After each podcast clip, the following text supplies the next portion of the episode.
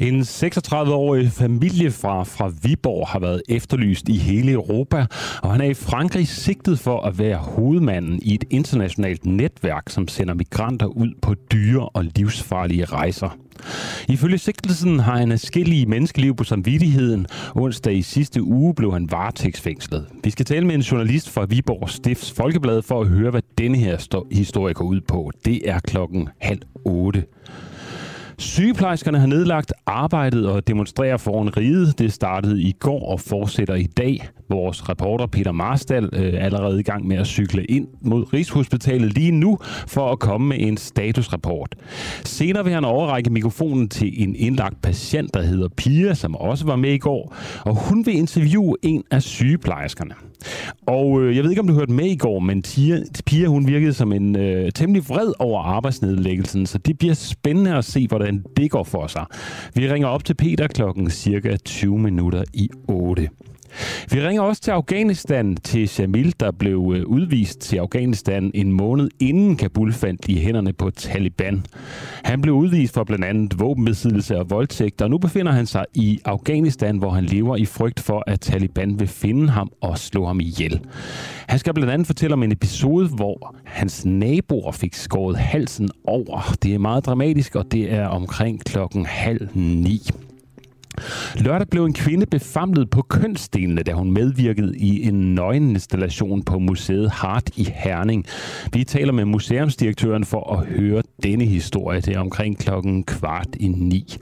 Vi skal også høre nyt fra Rigsretten mod Inger Støjberg og prøve at spore os ind på, hvad det er for noget spin, der foregår på inger.dk.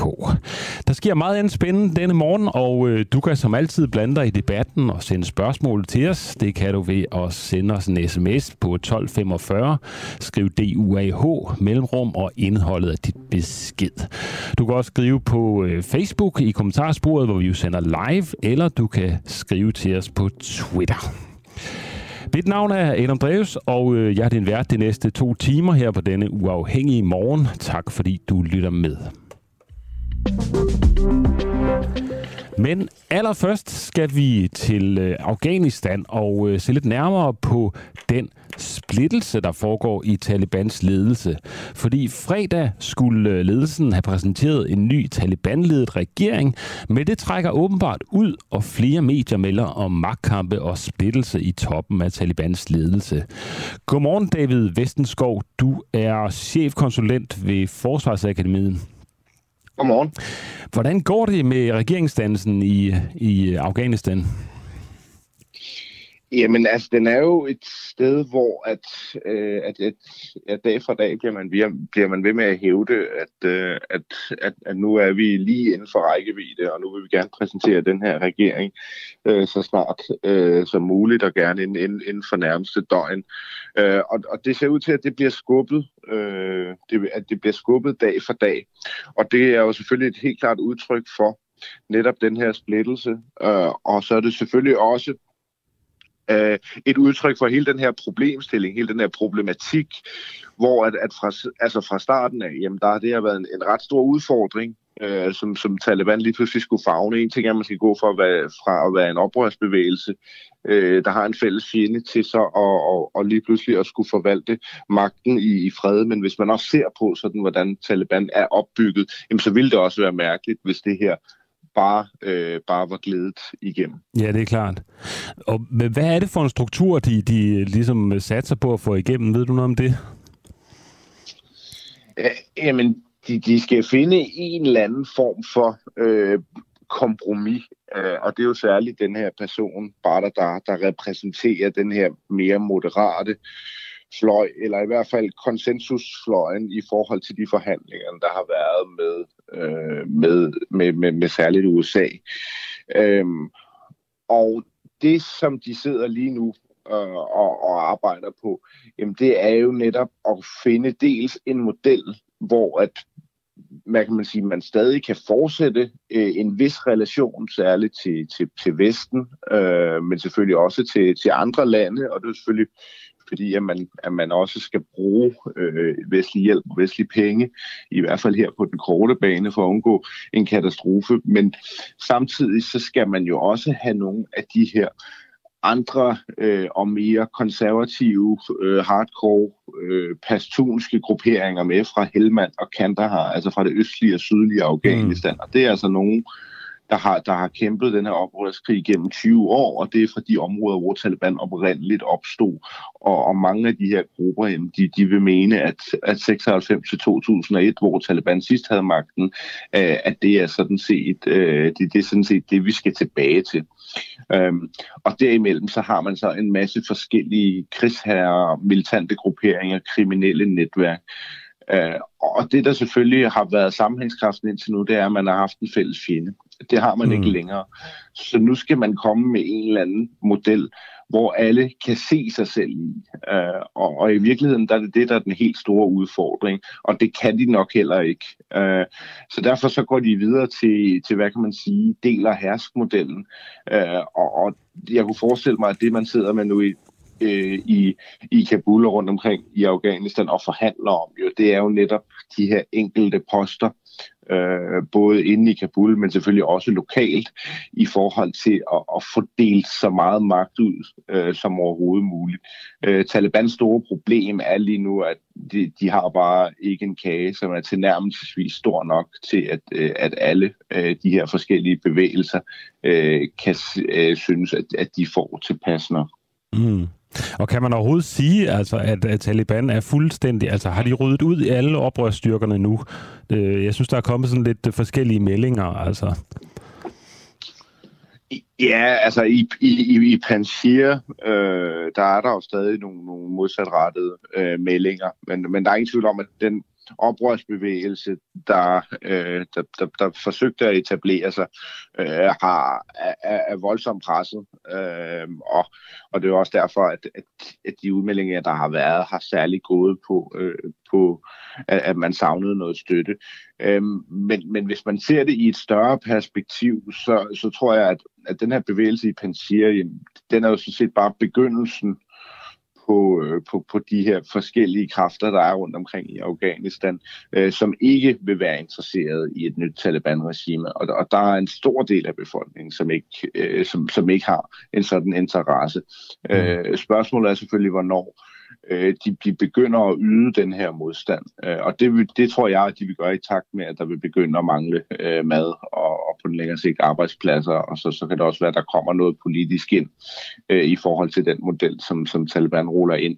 Øh, men der er det klart, at der netop den her oprørsbevægelse, den, de her indledende øh, Øh, uger, eller uge i hvert fald, som, som, som den har fået kæmpet, jamen det har jo også været med henblik på at danne en platform for at inspirere andre oprørsbevægelser til at yde modstand øh, mod, øh, mod Taliban. Ja. Og lørdag, der øh, er der flere medier, der beretter om, at lederen af nabolandet øh, Pakistans øh, magtfulde efterretningstjeneste, ISI, Faiz Hamid, og øh, ankom til Kabul. Og øh, der spekuleres i, om han ligesom er ankommet for at male mellem de, de stridende partner i, i Taliban-toppen. Ja, altså det, det, det er der ingen tvivl om, og der, der er sågar også billeder derfra, øh, og, og det er ikke nogle billeder, der er tilfældigt øh, lagt ud. Øh, der er ingen tvivl om, at han er, er taget til Kabul for også at sende et, et kraftigt signal til de her forskellige grupperinger inde i, i Taliban. Det er, det, det er intern kommunikation på, på, på højeste plan i forhold til at sige, at, at, at nu er de simpelthen nødt til øh, at, at prøve at finde en eller anden fælles model, som de kan arbejde, øh, arbejde ud fra. Øh, og hvis de var tæt på det, øh, og hvis de kunne sætte sig ned, og det bare var nogle lange forhandlinger, der trak ud, hvor man diskuterede forskellige politiske teknikaliteter, som de har været ude at sige, så var der selvfølgelig ingen grund til, øh, at, at, at, at Pakistans efterretningschef tog over. Så det indikerer, at, at den her splittelse er der, at den her splittelse er, er, er alvorligt, øh, og at man fra Pakistans side vil, vil forsøge at, og, ligesom at, at, at bremse den her negative udvikling i forhold til, til yderligere fragmentering. Mm. Og, og, og hvad er det så for en, øh, en linje, der ligesom øh, er den mest fremtrædende? Er det, en, øh, er det sådan den, den gode gamle Taliban, som, som Pakistan jo anerkendte for at være en, en, øh, en, en, en statsmagt? Altså, hvad der var ikke var der andre, der anerkendte andre lande? Ja, men det, det er jo det, at, altså, det er jo et godt spørgsmål. Altså det der med, hvad er det, der, der er den mest fremtidige linje? Hvad er det, den, den repræsentative linje? Og jeg tror, at, at det klogeste svar, jeg kan give lige nu, det er, at der er ikke en, øh, en, en repræsentativ linje. Øh, okay. Og, og, og deres, deres udfordring, det er jo netop at finde den her finde en linje, som, som, som der kan samle, samle de her forskellige ender. Øh, men, men som jeg forklarede før, så er de her ender, de er så forskellige, øh, og, og mange af de her forskellige undergrupperinger, jamen de er jo i det, fordi at det tjener deres egen sag. Altså om det så er ideologisk, eller fordi at de skal betales ved kasse 1, eller på grund af samarbejdsrelationer, øh, jamen så, så er der bare modsatrettede øh, interesser øh, i det her. Mm. Øh, og, og udfordringen fra, hvad kan man sige, fra den øverste politiske ledelse, jamen det er jo at, at netop finde svaret på det spørgsmål, som, som du stiller. Altså det er jo netop det, de kæmper med i de her dage. Det er at, at, at skyde sig ind på en eller anden repræsentativ linje, der er moderat nok til, at vi herover stadig spytter penge i det, men samtidig er konservativ nok til, at dem, der har kæmpet gennem de sidste 20 år, de stadig kan se sig selv i projektet. Øh, og så skal den også generere penge nok, så de forskellige kriminelle netværk og militante grupperinger stadig kan betales for deres loyalitet. Ja. Ja, så det helt store dilemma er altså, at man på den ene side skal fremstå øh, øh altså moderne og, og, øh, og ikke så kvindeundertrykkende som, som det oprindelige Taliban, sådan så at man kan få øh, støtte og handel i gang øh, med, med udlandet, ikke? Og, og samtidig så mm. skal man tilfredsstille de her meget øh, fundamentalistiske religiøse kræfter, øh, mm. der er i landet. Skal man ikke øh, opsummere det sådan? Jo, jo, og så har du alle de her forskellige netværk og grupperinger ind imellem, som, som, som bare skal betales for deres loyalitet. Aha. Øh, og det var jo fint nok, da, da man kørte hvad kan man sige, den her oprørskamp, øh, men det er altså nogle helt andre summer og helt andet budget, når man skal til at køre en stat, end det at køre en oprørsbevægelse. Nu, nu har man jo lige pludselig ansvar for alle de leverancer, der er til civilbefolkningen også. Øh, så det skal også betales for. Øh, og uanset hvad, så skal der være et eller andet minimalt uddannelsessystem. Der skal være et minimalt sundhedssystem. Der skal være et minimalt politisystem. Og alt det, selvom det er minimalt, så koster det mange flere penge, end at køre sådan en oprørsbevægelse. Så Taliban skal bruge penge, og de er i, altså, i, i voldsomme, øh, voldsom pengeudfordringer, kan man sige. Mm. Øh, og, og derfor så vil de heller ikke kunne betale alle de her, øh, alle de her forskellige grupperinger og netværk. Nej, jeg hørte, FN var ude og melde, at øh, halvdelen af den afghanske befolkning manglede mad. Øh, mm. Og øh, spørgsmålet er, hvor, hvor, skal, hvor skal pengene komme fra? Altså, hvem, hvordan skal de tjene penge?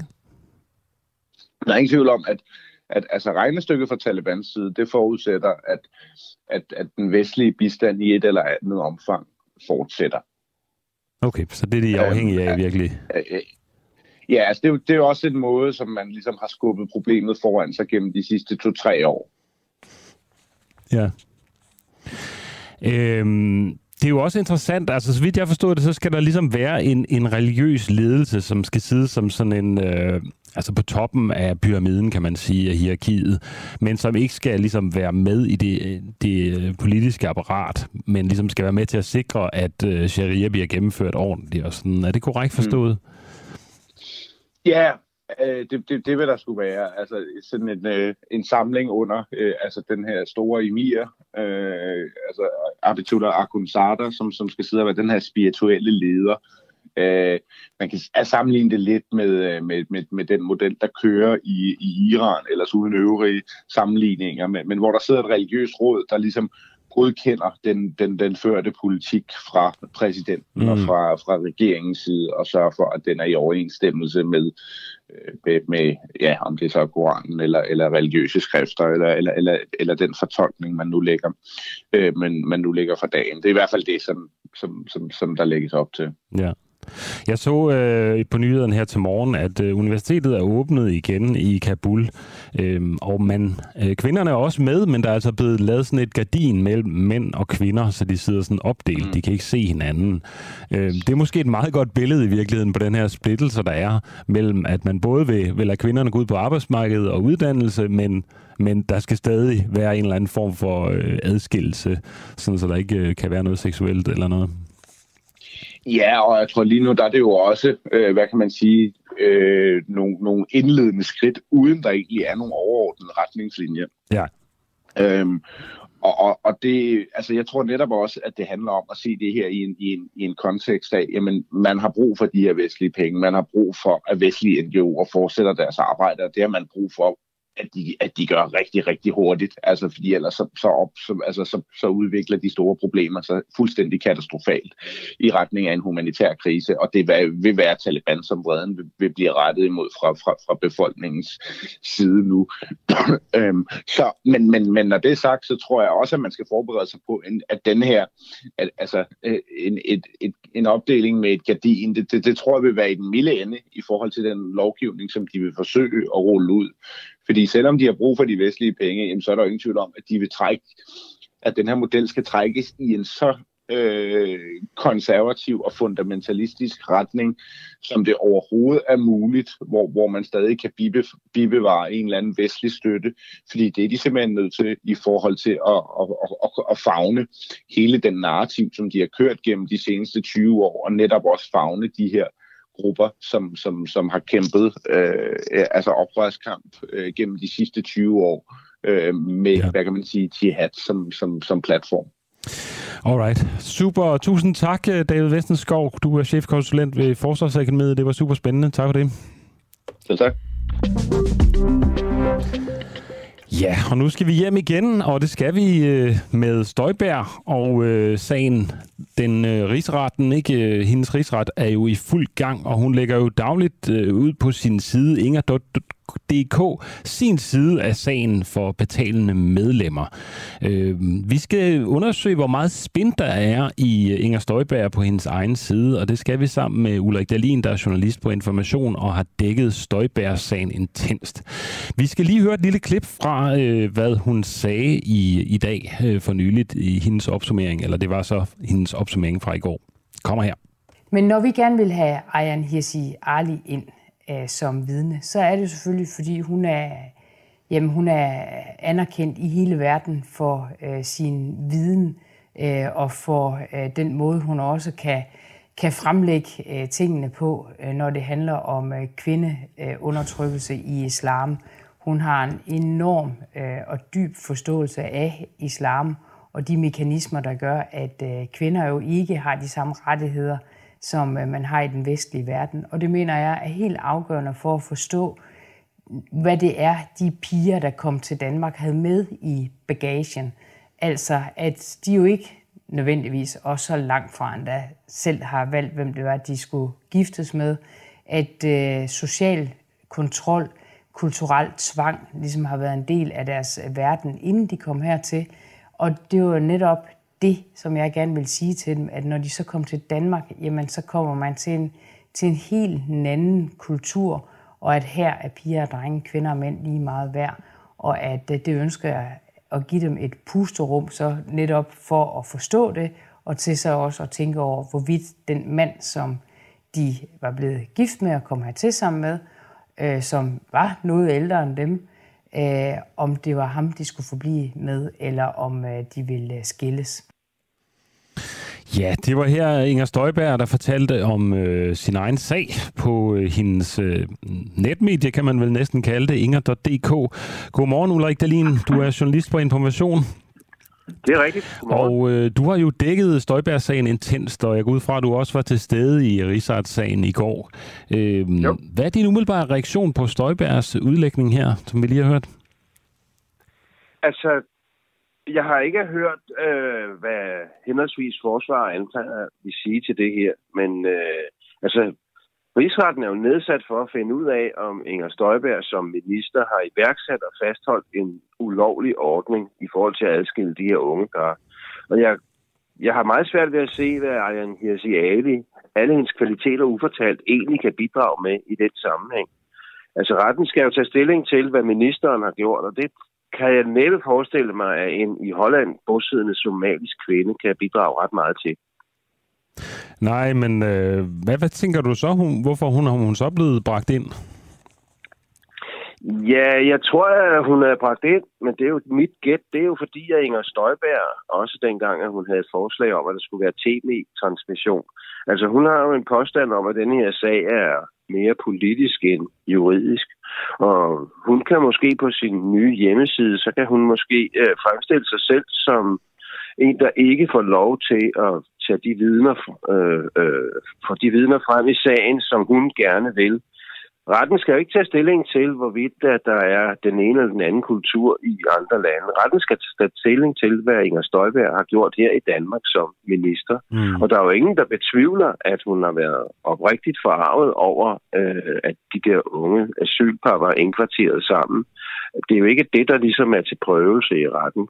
Det, der er til prøvelse i retten, er, hvad ministeren gjorde, da hun blev så gal, og så hvad hedder det, så den her artikel i Berlingeren om, at der var flere unge under 18 år, der var indkvarteret.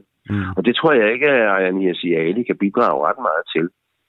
Nej, det er jo ikke særlig juridisk, som du selv siger. Altså, kan man så sige, at uh, Inger fører mere værdikamp i virkeligheden, end hun, hun uh, går ind i sagen som sådan? Ja, altså det tror jeg, det, det, det tror jeg ligger nærmest på den flade hånd, at det ønsker ministeren, øh, eller den tidligere minister. Altså dengang, at øh, hun øh, havde gerne ville have, at der skulle være mulighed for tv-transmission, så var det jo også fordi, at hun... altså det, det kan jo godt være, at hun har en strategi om, at øh, det måske ender hun med at blive dømt i rigsretten, men hvis hun vinder blandt dele af vælgerbefolkningen, så har hun måske ikke tabt så meget igen. Nej. Så det er, det er et forsøg fra Inger Støjbergs side på at gøre denne her sag mere politisk, end den egentlig er i forhold til anklageskriftet. Ja. Ja, man kan sige, at hun betragter vel sig selv lidt som en frihedskæmper i forhold til de her kvinde, ja, kvinder, øh, og, og, og sådan gør det meget ideologisk i modsætning til at, at kigge på, på sådan, øh, det juridiske i det. Mm. Ja.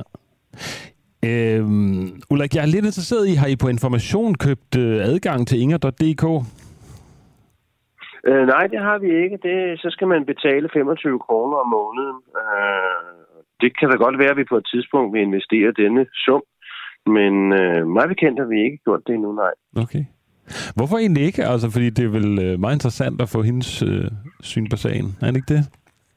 Jo, jo, det er det da. Det er det da. Men øh, nu har jeg jo takket være jer øh, fået et indtryk af, hvad det er, hun i hvert fald har lagt på nettet i går. Mm. Og, og altså, er der sådan nogle etiske øh, ting i det i forhold til at købe, købe sådan et medlemskab på Inger.dk? Nej, nej. Det, okay. det kan jeg ikke se noget problem i. Alright. Det, det er vel bare et spørgsmål om at få det gjort. Ja. Øh, hvis vi synes, at det er pengene værd. Ja. Hvad tænker du egentlig, de penge skal gå til? Det ved jeg godt, det ved du ikke noget om, men altså, hvad, hvad, hvad tror du? Undskyld, hvad siger du? De her penge, man skal jo betale 25 kroner om måneden for, for ja. at følge med i, i Ingers, uh, Inger Støjbergs udlægning af sagen. Hvad tænker du, hun skal bruge de penge til? Uh, ja, det har jeg faktisk ikke nogen anelse om. Nej. Og jeg har ikke nogen anelse om, hvor, hvor mange penge det egentlig genererer det der. Altså, om der er 10.000, eller der er 100.000, der vil, der vil lytte til hende. Det, det aner jeg ikke. Nej. Alright, hvis vi vender lidt tilbage til retslokalet. Du var jo med i går. Øh, hvad skete der øh, der? I, i går der øh, fortsatte anklagerne med at øh, forelægge sagen, og det vil de også bruge en times tid her i formiddag på. Og så, kommer, skal, så skal parterne formentlig procedere om, hvorvidt Ejern Hirsi Ali skal have lov til at blive indkaldt som vidne eller ej hvilket øh, rigsretten så vil afsige en kendelse om på et tidspunkt. Og derudover så er det jo så forsvarernes tur til at dokumentere. Det vil sige, hvis de har nogle dokumenter eller andet, som de mener peger deres klients vej, ja, så vil de så sidde og fremlægge dem og læse op fra dem osv. Sådan at vi alle sammen fra på mandag er klar til, at Inger Støjberg kan blive afhørt. Okay. Det bliver spændende at se, hvad der sker der. Jeg kunne forstå, at øh, retten blev afbrudt i går kl. 12 øh, allerede, øh, fordi der var en dommer, der øh, blev indkaldt til hospitalet. Er det ikke sendt? Jo, det er rigtigt. Det var ikke bare én dommer. Det var retsformanden, højesteretspræsident øh, Thomas Rørdam. Og jeg sad sammen med en kollega og spiste frokost udenfor, da vi pludselig så ham komme cyklen i stærk fart. Og jeg havde simpelthen ikke mere fantasi end til at forestille mig. Jeg tænkte, når han skal lige ned og hente en æske lidt rål eller et eller andet, sådan han kan han ikke sidder og hoster. Øh, men det var som åbenbart noget mere. Øh, men det var først senere på dagen, at det kom frem øh, på Rigsrettens hjemmeside, hvad, hvad forklaringen var. Men heldigvis, øh, ifølge forklaringen der, så var det ikke noget alvorligt, at skulle testes for sukkerretter. Det var noget med, at hans øh, læge havde, øh, havde ringet til ham, og han havde taget en blodprøve, og så øh, havde, skulle han ind og have yderligere tjek, men øh, efter sine så var alt gået godt. Der var ikke øh, noget at være urolig for der. Så fik vi også lige den med. Tak fordi du var med her til morgen, Ulrik Dalin. Du er journalist på Information. Lidt. Godmorgen. Ja, godmorgen, godmorgen. Ja, du lytter jo til en uafhængig morgen her, og mit navn er Adam Dreves, og øh, ude bag kulissen sidder Nikolaj Jul og er producer. Og øh, vi vil jo gerne have, at du bliver medlem af det her fællesskab, som det er at være medlem af Den Uafhængige, øh, hvor vi sammen udvikler journalistikken. Det koster bare 39 kroner om måneden, eller 349 kroner for et helt år, og der er ingen binding, det vil sige, at du kan melde dig ud fra dag til dag, hvis du bliver virkelig sur på os, og du kan også nå at melde dig ind igen dagen efter, hvis du fortryder. Du kan bare sende en sms til 1245, hvor du skriver U UA, altså fra uafhængig UA, og så får du et link til tilmeldingen. Det er noget, vi har lavet, sådan, så det gør det super nemt at blive medlem. Og øh, Ja, når man så bliver medlem, jamen, så støtter man det gode initiativ her, så vi øh, kan udvikle vores radio og øh, lave endnu bedre journalistik. Og øh, du bliver også en del af vores øh, redaktionslokale på Facebook, hvor du kan komme med historier og diskutere dagens udsendelser osv. osv. Og øh, der er rigtig mange af de historier, som bliver foreslået af lytterne, som øh, bliver taget op i radioen her. Så på den måde er det sådan et, et kollektivt projekt øh, og et fællesskab, øh, hvor vi sammen udvikler journalistikken. Så hvis du har lyst til at være med i, i det her projekt, og synes, det er en god idé, eller bare har lyst til at støtte os, jamen altså, så send en sms til 1245 og skriv U af. Det vil vi være rigtig, rigtig glade for. Sundhedsstyrelsen er ikke i tvivl. De mener, at øh, vi når at vaccinere 90 procent af befolkningen inden den 1. oktober. 86 procent af alle inviterede har på nuværende tidspunkt fået første vaccinestik, så der er stadig nogle få procenter op til Sundhedsstyrelsens erklærede mål på de 90 procent inden 1. oktober. Det er klart, at det går langsommere nu, men vi er helt overbeviste om, at vi nok skal nå 90 procent af de inviterede, siger enhedschef i Sundhedsstyrelsen Niels Sandø til DR Nyheder. Det skal blandt andet nås med flere pop-up vaccinationssteder, som bliver placeret tæt på dagligvarerbutikker. Det er altså noget med, at man kan gå ud og shoppe og så også lige få et øh, stik i armen. Det er meget, meget øh, venligt for den danske befolkning. En anden nyhed er, at EU-kommissionen slukker for pengestrømmen til de såkaldte LGBT-frie zoner, der er i Polen. Det er jo sådan, at man i Polen har oprettet sådan nogle zoner, som de kalder LGBT-frie zoner, hvor øh, det nærmest er forbudt at være homoseksuel. Øhm, EU-kommissionen har i et brev opfordret fem regioner i Polen til at droppe deres erklæring om, at de er LGBT-frie zoner. Ellers vil regionerne miste deres økonomiske tilskud fra EU. Det bekræfter en af de berørte regioner ifølge Reuters. En polsk LGBT-aktivist havde lagt et billede af brevet ud på de sociale medier, og efterfølgende har en talsmand fra Lubeski-regionen bekræftet, at man har modtaget brevet fra EU-kommissionen, og at man i øjeblikket forbereder et svar. Kommissionen vil gerne understrege, at når man klæder LGBTQ-frie uvelkomne zoner og arbejdspladser, så er det en handling, der strider mod værdierne i artikel 2 i EU-traktaten, lyder det i brevet. Derudover fastslår man i brevet, at øh, ekstra støtte fra EU's covid-genopretningsplan nu bliver sat på pause, indtil man har fået et svar fra de pågældende religioner. Og øh, det er jo ret interessant det her, at man nu virkelig begynder at skrue bissen på over for Polen og øh, også Ungarn, øh, også nogle øh, lande nu østpå her, som, øh, som jo ligesom gøre op med mange af, af de demokratiske spilleregler, øh, og det øh, nu tyder på, at øh, stemmen er, tonen er ved at få en anden lyd.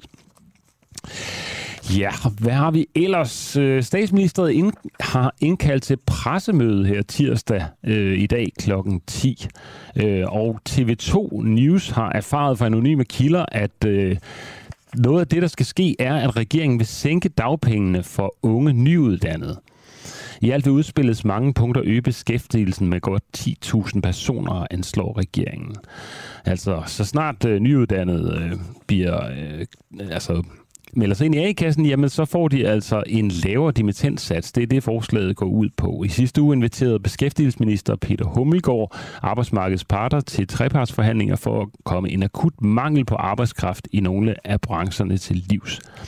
På den baggrund vil regeringen på pressemødet i dag kl. 10 præsentere reformudspillet Danmark kan mere 1.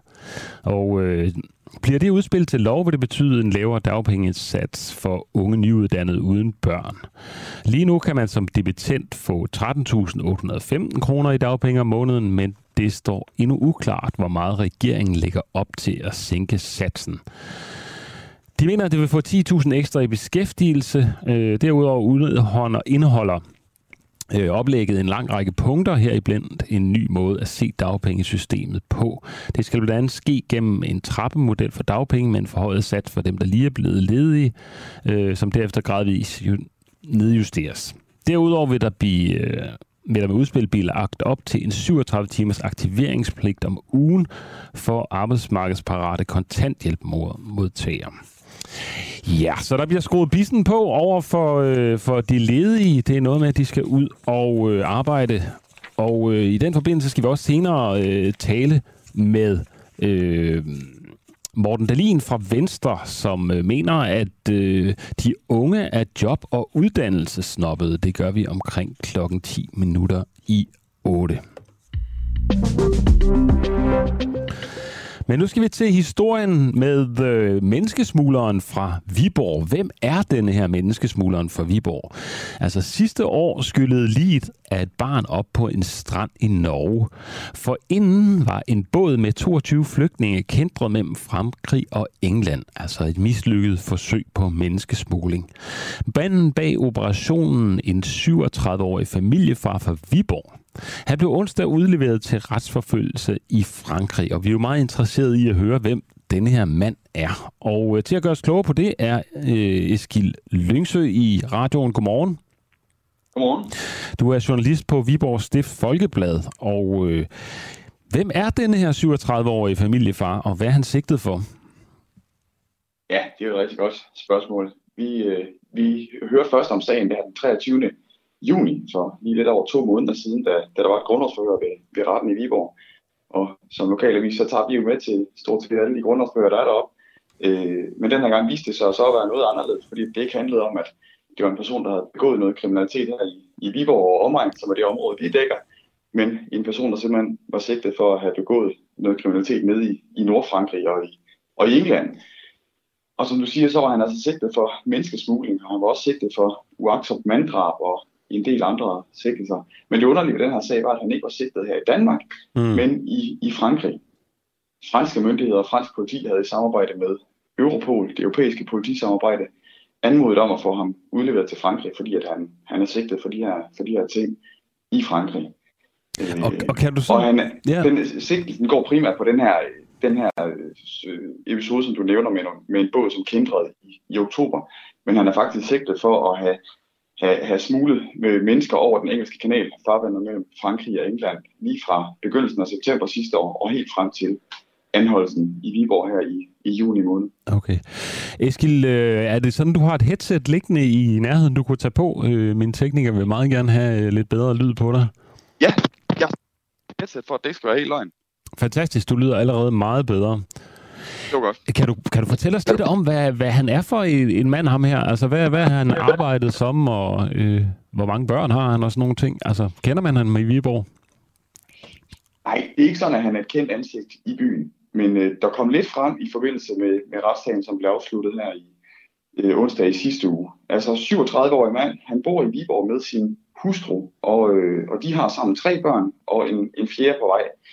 Vi ved også, at, at den her mand han kom til Danmark fra Iran. Han og hans hustru er iranske statsborgere. De kom som asylsøgere til Danmark i 2016 og har i hvert fald i de seneste tre år boet i Viborg. Og vi ved ikke så meget mere, end at han øh, i løbet af de sidste tre år i Viborg har arbejdet forskellige steder, blandt andet på en, en McDonald's-restaurant og på, på Hjem og Fix.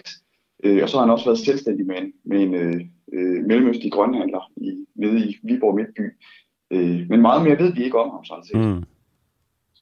Nej, men det er jo ikke så tit, at folk fra Viborg bliver udleveret til Frankrig. Altså. Hvordan kom uh, politiet frem til, at uh, han stod bag det her smuglernetværk? Ja, det, det ved vi faktisk heller ikke med sikkerhed endnu. Nej. Da jeg talte med både anklager og forsvar i forbindelse med den her sag, så lagde de heller ikke skjul på, at det var en meget særlig sag, fordi at i, øh, i både byretten i Viborg, men også i Vestre Landsret, har der sådan set ikke været konkrete, håndfaste beviser på bordet. Altså beviser for, at, at han skulle have stået bag de her utallige øh, menneskesmuglingsrejser med øh, hundredvis af, af flygtninge og migranter, migranter mellem Frankrig og England. Øh, de beviser ligger franske myndigheder angiveligt inde med.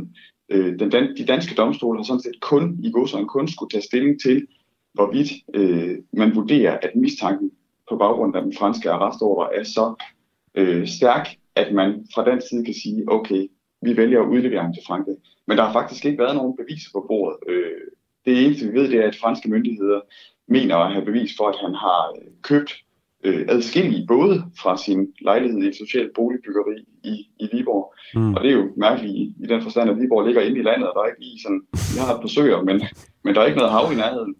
Øh, og de både skulle han så angiveligt på en eller anden måde have fået ned til hans folk on the ground nede i, i Dunkirk og Calais, som er et kendt område for, øh, for flygtninge og migranter, som gerne vil, vil, vil videre til, til England. Ja.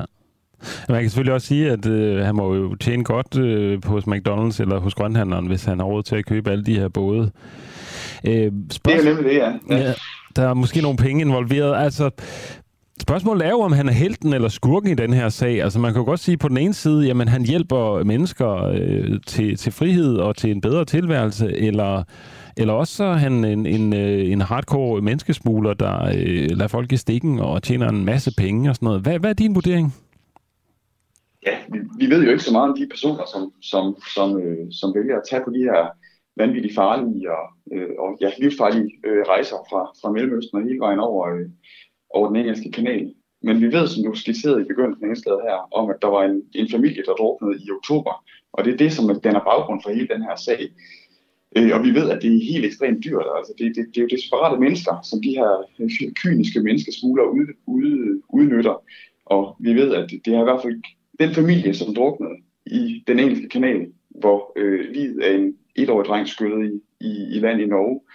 Øh, vi ved, at de brugte hele deres deres opsparing, alt hvad de ejede i Iran, for at komme fra hjembyen i den kurdiske del af Iran til Nordfrankrig, hvor den her mand fra Viborg angiveligt så, det var det han sigtede for, fik øh, forsøgt at få dem smuglet over kanalen. Det gik så ikke. De, de kom i, i havsnød og, og kendte sig, og, og den her familie med mor og far og, tre børn, de døde. Så vi ved, at de er nogle desperate mennesker, som betaler alt, hvad de ejer for, for at komme videre, og det er der så nogle mennesker, der, der udnytter. Jeg skal ikke gøre mig til dommer over, om han er, om han er helt eller. Det bliver, det bliver spændende at se, hvad, hvad den franske øh, domstol siger til siger den sag. Ja. Men altså, kan du vurdere, om han har tjent styrtende med penge på det her, eller hvordan? Altså, det er der ikke noget umiddelbart, der tyder på. Altså, vi kan jo se, at ham og hans hustru boede i et helt almindeligt øh, almindeligt boligbyggeri her i, i, i Viborg, og, og øh, lignede umiddelbart ikke nogen, der havde fine, fine fornemmelser. Øh, vi ved, at der er nogle, nogle sager tidligere på ham her. Han, øh, I den korte tid, de tre år, han har boet i Viborg, han, er han blevet dømt for blodfærdighedskrænkelse. Det er altså ikke lige noget med det her at gøre. Nej. Men han er også øh, sidste år blevet dømt for ulovlig omgang med hittegods. En, en lidt sparet sag, hvor der pludselig stod nogle penge på hans og hustruens konto, som, som, som ikke, ikke var deres, og som de ikke gjorde noget ved. Vi ved ikke noget om, hvorvidt den sag øh, trækker tråde til, til den her. Men, men umiddelbart er der virkelig ikke noget, der tyder på, at, at han skulle have, have, have beriget sig helt, helt vanvittigt på den her menneskesmugling. Hvad, siger du, drejer, sagen drejer sig om ulovlig omgang med hittekost, var det det, du sagde? Ja, ja, lige præcis. At der altså pludselig stod øh, 75.000 kroner, så vidt jeg husker, på, på hustruens konto, hustruen til den her mand. Ja. Øh, hustruen, som jo slet ikke er, er, er nævnt i forbindelse med sagen om menneskesmugling.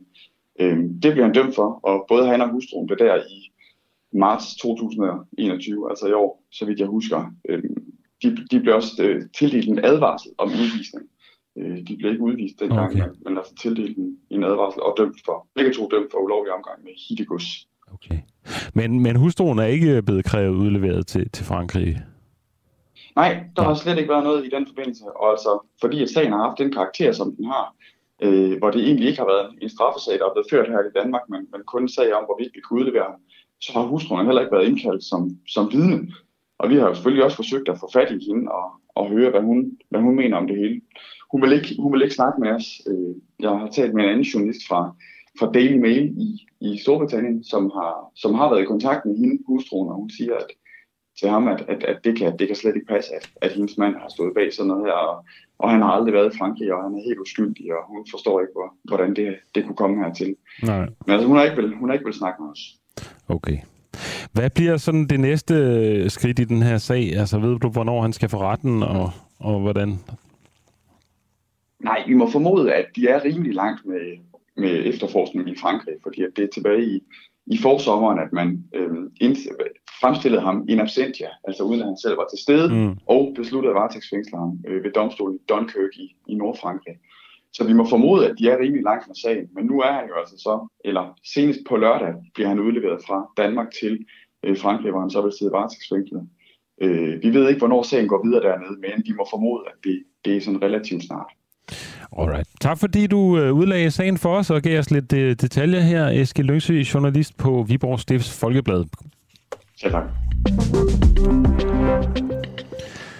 Ja, vi skal prøve at ringe op til øh, Peter Marstal, vores øh, reporter, som øh, jo var cyklet ind til, øh, eller er cyklet ind til Rigshospitalet, hvor sygeplejerskerne har nedlagt arbejdet og øh, demonstrerer sådan i, i timer af gangen.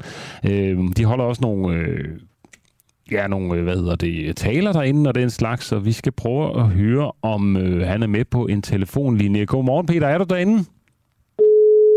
Nu ringer vi i hvert fald til ham. Så må vi se, om han, han, han tager den. Det er Peter. Ja, hej Peter. Du er i radioen. Øh, er du kommet ind foran uh, Rigshospitalet? Jamen, jeg står ved, uh, ved hovedindgangen lige nu. Og uh, altså, der er ikke uh, som sådan bevæget sig nogen sygeplejerske ud endnu. Men der står sikkerhedschefen for Rigshospitalet. Han har bevæget sig ud, fordi at uh, han vil sørge for, uh, i stedet for i går, at sygeplejersken ligesom lidt måske blokeret indgangen til Rigshospitalet, at dem, der så er patienter, som kommer, de så kan komme ind og har et ærne og, og kommer ind igennem uden problemer. Så han står udenfor lige nu og, og ligesom gør klar til, at de kommer. Okay. Øh, ja. Ved du, hvornår Men ellers de så står kommer jeg bare og ud? venter. Hvad siger du? Ved du, hvornår de kommer ud? Hvad siger du? Ved du, hvornår de kommer ud? De skulle gerne komme her om fem minutter. Okay, Øh, der kommer enkelte ud nu her, men det går meget langsomt.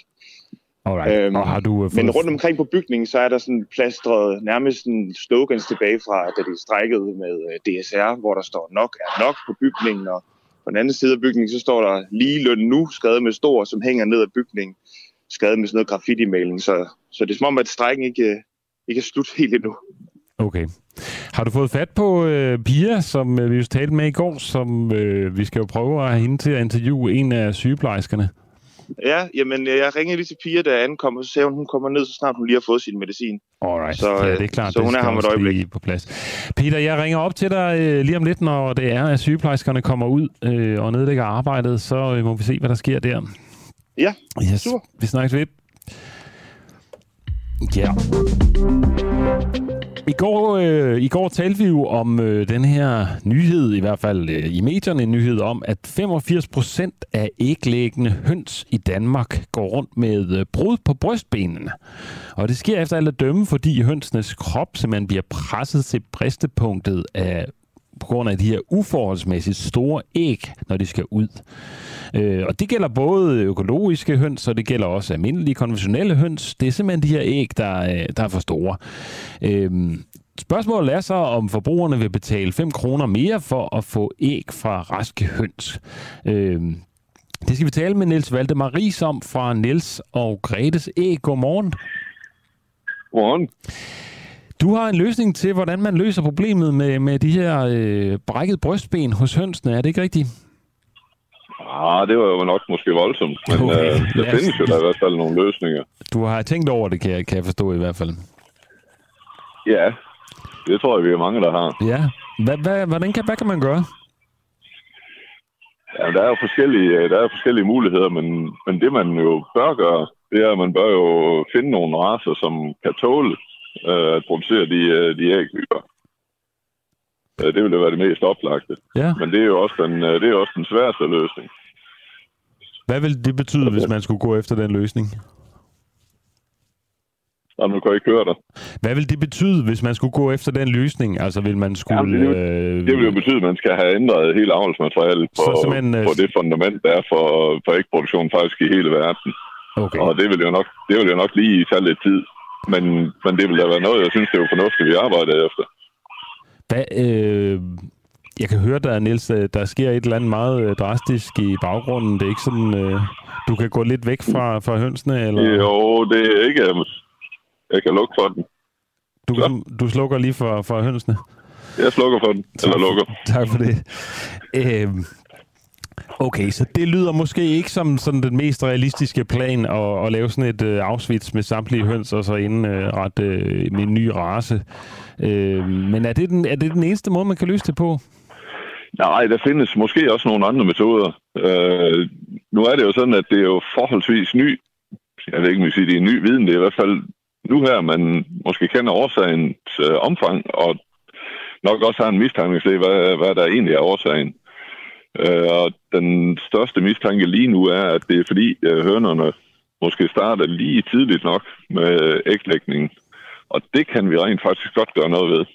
Okay. Fordi så kan man ved at snyde dem lidt med øh, sådan nogle lysprogrammer, og øh, så kan man holde dem i, øh, i lidt kortere dagsrytme. Så kan man faktisk godt få dem til at vente lidt med at gå i lægning, indtil kroppen den er mere udviklet. Om det så løser problemet, det synes jeg, at vi skulle prøve at undersøge, fordi så kan vi jo få en forholdsvis hurtig løsning på, på noget af udfordringen. Okay, det, det lyder helt sindssygt, må jeg indrømme. Altså, det er som om, de der høns, de har ikke noget med naturen at gøre mere. De er fuldstændig styret af, af menneskelige øh, forhold. Altså, er det ikke rigtigt? Ja, det kan man jo godt, øh, det kan man jo godt sige i nogen henseender i hvert fald. Men nu, øh, vi driver jo vores produktion økologisk og gør rigtig meget ud af, at øh, dyrene de har mulighed for at udfolde deres naturlige adfærd. Ja. Og der må vi jo bare sige, at vi er jo blevet noget overrasket over, hvor meget øh, naturlighed så den hønen stadigvæk har i sig, selvom den jo egentlig har levet i buer i, jeg vil sige, generationer. Øh, så kan de faktisk godt stadigvæk finde ud af at have en øh, naturlig adfærd. Både fødesøgning og aktivitet omkring øh, æglægning og så videre. Det er, det er faktisk noget specielt. Ja, så det er ikke fritgående høns, du har øh, på din farm? Jo, jo, jo. Okay. De økologiske, de går ud hver dag. Jamen, det er jo også det, jeg tænkte, men du sagde bare, at selvom de har været så lang tid i buer, så undrer Ja, det derovre. men det er jo fordi, den stamme, der, der lægger, um, lægger grunden, øh, hvad skal vi sige, hele, øh, hele Ah. Den udvikling, der er foregået omkring høns, det er jo foregået omkring øh, burproduktion. Ja, så man har taget en race, som er opdrettet... Så man har simpelthen taget en race, der er bygget til at sidde i bur, og så har vi taget den ud af burene og lukket den fri. En race, der er bygget til at sidde i bur. Det, det er altså også... Der er ikke meget natur ja. tilbage der, men der er alligevel noget natur, siger du, i dem. Ja, de har faktisk øh, gemt en del naturlighed alligevel. Heldigvis da.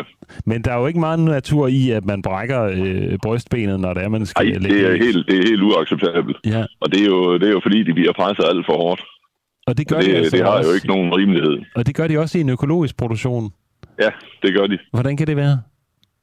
Det er fordi, vi presser dem for hårdt. Det er, jo, det er jo fordi, at der er noget, der hedder konkurrence i den verden, vi lever i. Øhm, og så kan man jo sidde og skille, skille hinanden ud for, hvem der egentlig har skylden for det. Men, men forbrugeren vil gerne have billige æg, og de vil også gerne have billige økologiske æg. Ja. Og vilkårene for at producere økologiske æg, det er så, at man kan gøre det forholdsvis billigt. Ja, okay. Så, For ellers så har man bare ikke nogen gang på jorden.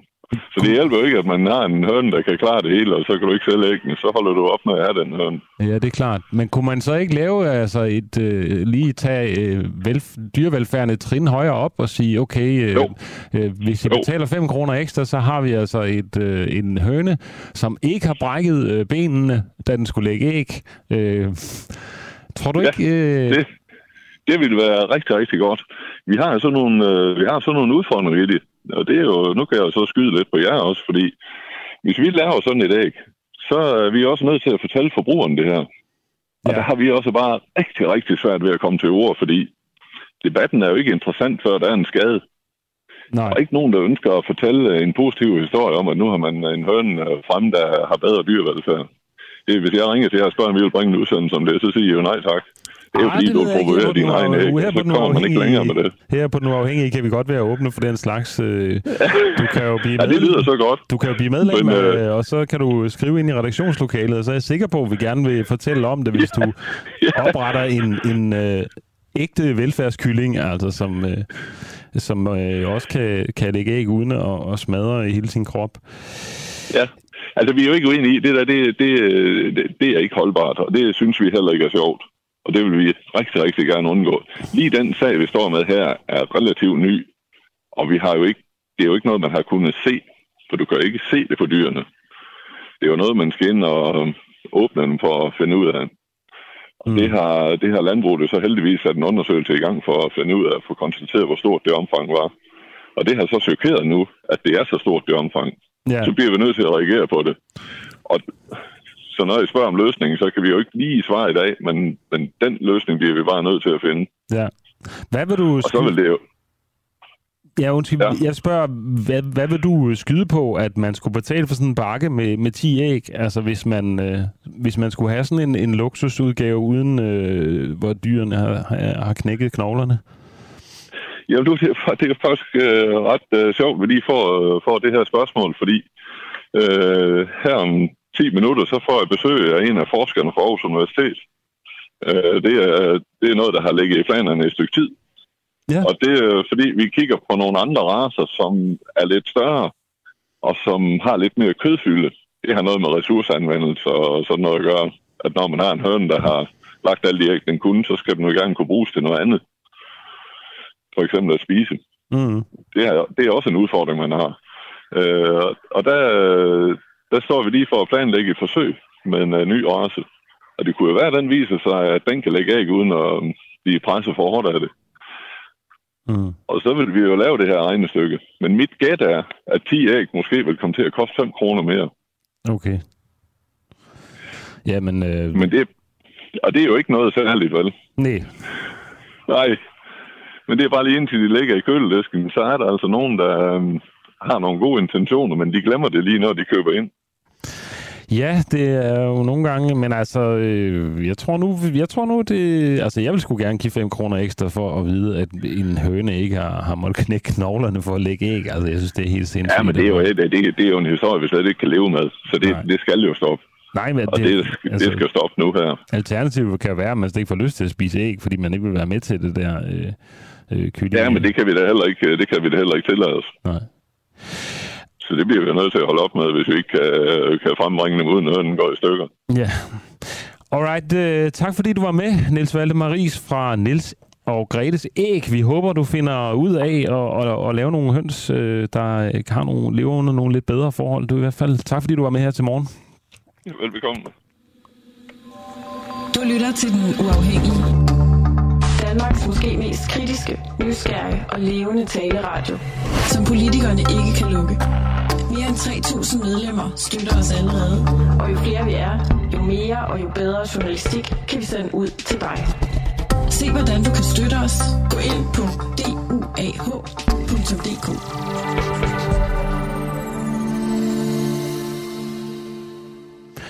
Ja, der er jo øh, mangel på øh, arbejdspladser, eller men mangel på arbejdstager i, øh, i Danmark, hører vi. Altså, der er virkelig brug for arbejdskraft, for at sige det nu helt præcist. Sorry.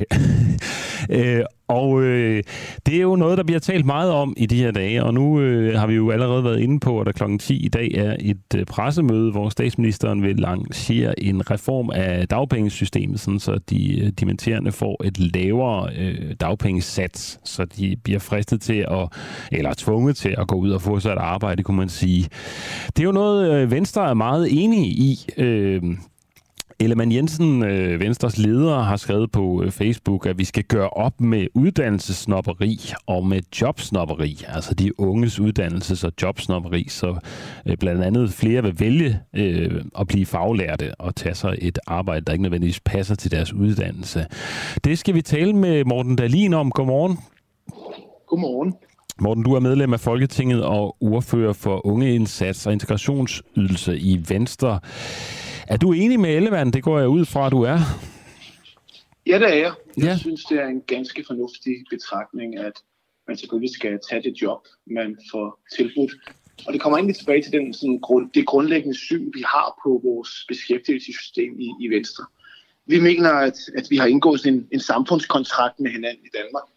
Og samfundets del af kontrakten, det er, at hvis man mister sit arbejde, jamen, så er der et socialt sikkerhedsnet, der gør, at man ikke skal gå fra hus øh, og hjem. Og det er den enkelte, som ligesom skal chippe ind til kontrakten, jamen det er, at man står til rådighed for arbejdsmarkedet, og man tager det job, der er. Ja. Og den del af aftalen holder jo kun, hvis begge parter øh, ligesom er med på den. Og det vil sige, at der skal være et socialt sikkerhedsnet, og det vil sige, at man som enkelt individ skal stå til rådighed for arbejdsmarkedet. Ellers holder kontrakten ikke. Det er rigtigt. Kender du nogle unge, der er snobbet? Det gør jeg ganske givet. Okay. Jeg kender sikkert også nogle, der ikke er unge, der er snobbet. Ja. Det er ikke kun unge. Hvor mange unge øh, kender du, der er snobbet? jeg tror ikke, vi kommer så langt med at diskutere min omgangskreds, men jeg kan da konstatere, bare for dagspressen, at vi de seneste dage har set nogle, øh, nogle eksempler. Øh, Berlingske Tidene har i morges øh, interviewet Morten. Øh, han har et pænt navn. Jeg synes ikke, han har så god en indstilling. Han siger, at da øh, jobcentermedarbejderen i København fortalte ham, at han kunne søge job inden for servicefag, så sagde han, nu citerer jeg, jeg synes, det var så upassende. Det virker helt utopisk efter fem år på universitetet at gå ud og stå i en reception. Det synes jeg er en lille smule snobbet. Mm. Der er ikke noget galt med at stå i en reception, og jeg er med på, at det ikke er Mortens drømmejob. Men så kan han jo tage det, mens han søger efter det, der er hans, øh, hans drømmestilling. Mm. Det synes jeg vil være en, en bedre indstilling. Ja. Det er jo så, Morten, det er en. Altså, kan du nævne andre? Altså, det er sådan i din omgangskreds, der er meget snobbet omkring øh, job. Jamen, vi kan jo køre videre i samme spor. Øh, Berlingske tidligt talt med Josefine i, øh, i forgårs. Øh, Josefine, hun havde, hun var læst design, og hun, hun synes, at hun havde ikke lyst til at tage et job inden for for eksempel rengøringsbranchen, fordi hun, citat, havde andre interesser. Og der må jeg bare sige, at det er ikke en indstilling, som, øh, som vi synes er, er ok. Altså en del af samfundskontrakten er, at man står til rådighed, og man tager det øh, arbejde, der er og i en tid, hvor vi mangler arbejdskraft, og hvor der er ledige stillinger, hvor det går ud over væksten og velfærden, at vi ikke kan få ansat de mennesker, så synes vi også, at man har en forpligtelse til at tage jobbet, også selvom det ikke er drømmejob. Mm. Det er jo meget fair. Øh, hvor mange snobbede tror du, der er på landsplan? Og det kan jeg slet ikke sætte tal på, men vi kan jo konstatere øh, med de nye tal fra øh, Beskæftigelsesministeriet, at øh, andelen af øh, nyledige akademikere, der er på dagpenge, er steget øh, voldsomt. Altså, siden 2008 øh, der er antallet steget til langt over øh, 25.000 fuldtidspersoner. Udgifterne er steget fra 1 milliard til, til 3 milliarder kroner. Så øh, andelen af mennesker, der er på øh, dimittentdagpenge, den er steget voldsomt, og det er en stor udgift for, for samfundet, og det er jo også ærgerligt for den enkelte, fordi jeg er sådan set overbevist om, at den bedste måde at starte sin karriere på, det er ikke at, at være på, øh, på dagpenge eller kontanthjælp, det er at komme ind på arbejdsmarkedet. Ja. Og jeg ved, hvordan de ved du, om det er primært... Hvis jeg var øh, arbejdsgiver, og jeg sad og så en ung, der øh, havde et stort hul i sit CV, så ville jeg nok spørge ind til det. Hvis jeg derimod så en ung, der havde læst design, men så fortalte mig, at jeg har siddet i en reception, imens jeg ledte efter drømmejobbet. Altså, så vil ja. vedkommende komme højere op øh, på, min, øh, på min liste over ansøgere. Det vil det også det kan på, også være sådan, du bliver afhængig. Det vil det også på øh, Jacob Ellemanns, øh, i hans, hvis han var arbejdsgiver, har han også skrevet på Facebook. Det er det samme, du siger.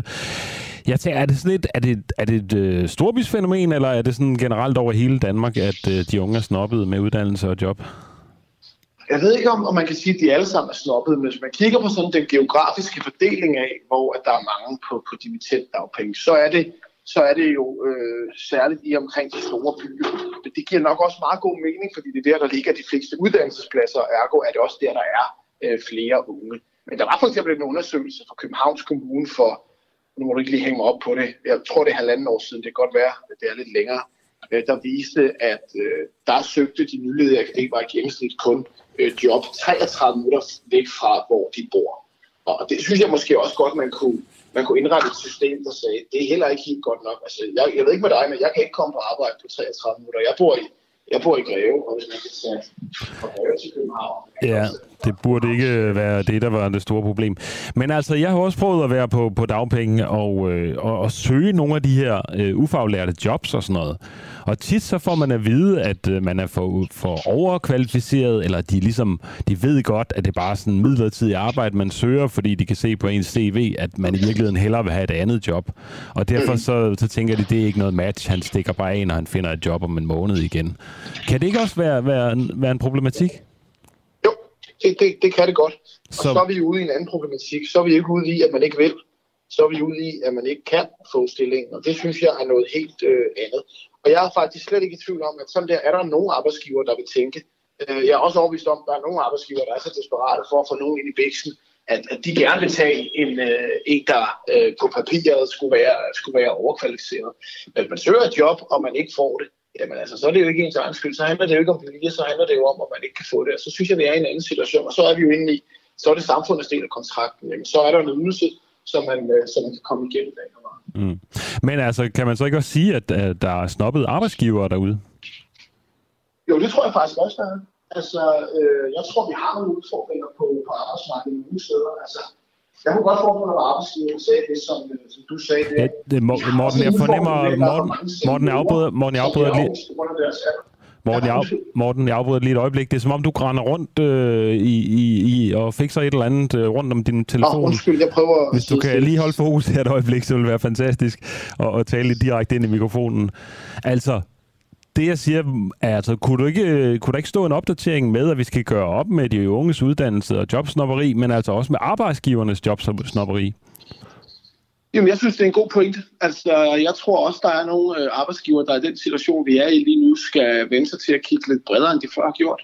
Og hvis man for eksempel kigger på øh, seniorer, altså det, er det er jo et segment, der nogle gange oplever, at de bliver sorteret fra i en proces øh, på grund af alderet, øh, på grund af alderen og, og, og dagene i deres, øh, i deres fødselsår. Så der har vi helt sikkert også en, en udfordring, og den situation, vi står i nu, hvor vi desperat mangler arbejdskraft, både til væksten, som jo er forudsætning for velfærd, jamen så skal man også kunne kigge bredere, end man har gjort tidligere som arbejdsgiver. Det har jeg ikke noget måde at sige. Mm. Alright, Morten Dahlin, øh, tak fordi du var med her til morgen. Du er medlem af øh, Folketinget og ordfører for unge indsats og integrationsydelser. Du er fra Venstre. Selv tak, og god ret. Ja, nu spørger vi der, hvor klokken lige har rundet 8. Klokken er 8.01.46, hvis vi skal have alle øh, sekunddelene med. Har Grønland et alkoholproblem?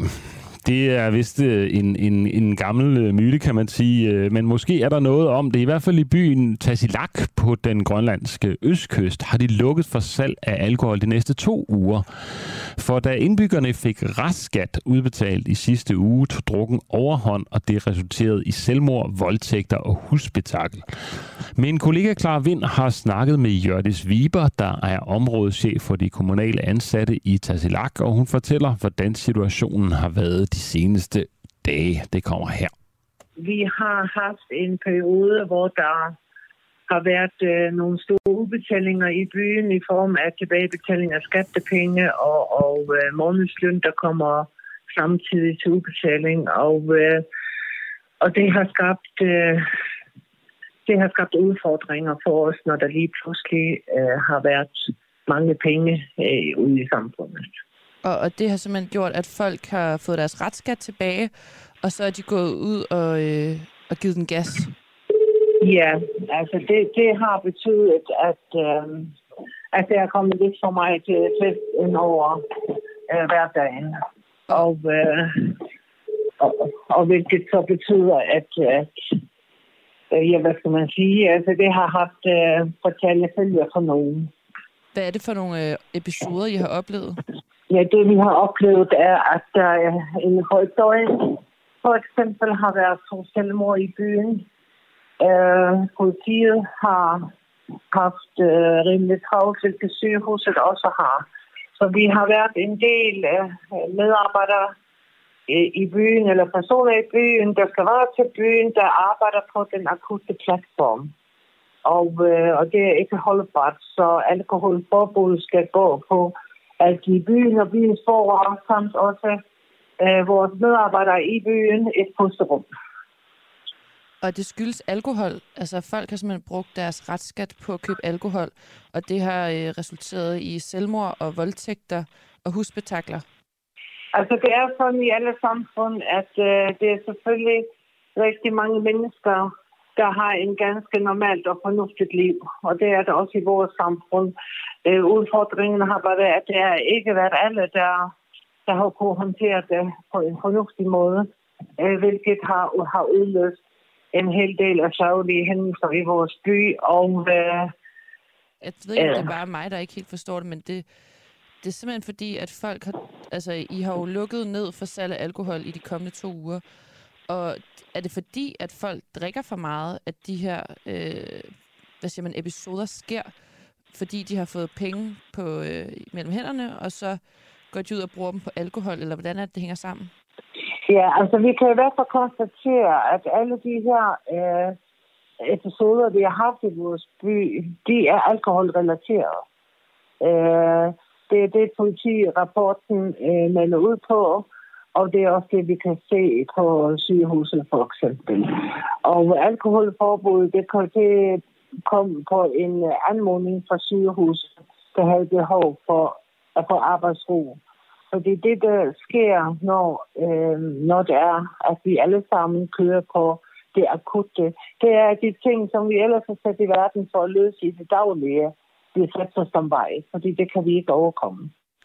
Tror du, at den her, øh, det her al- alkoholforbud kan, kan løse de sociale problemer i fremtiden også? Nej.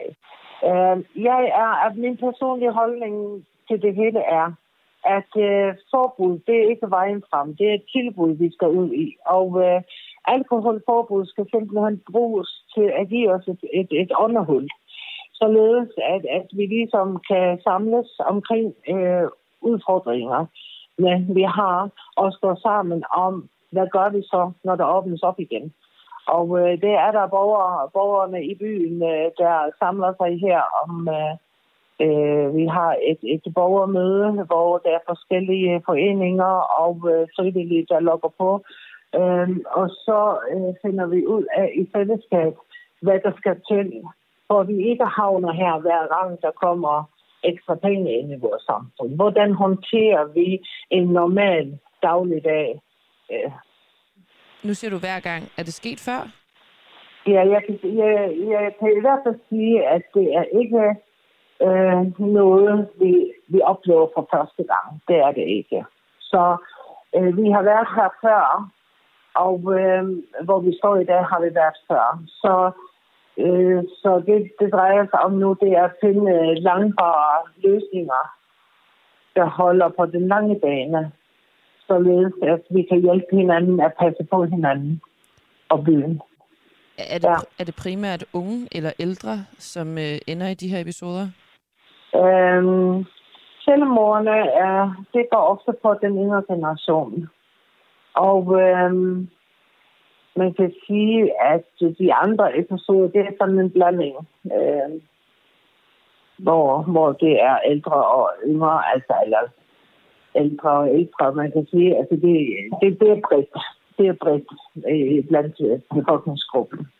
Øh, det, der bare er så heldigt, er at selvfølgelig i alt det her, er der en masse pårørende, der bliver berørt, og det, det er selvfølgelig også børneområderne, der bliver berørt af det. Så, så situationen er faktisk alvorlig. Det er, det er, det er nødvendigt, at, at vi gør noget.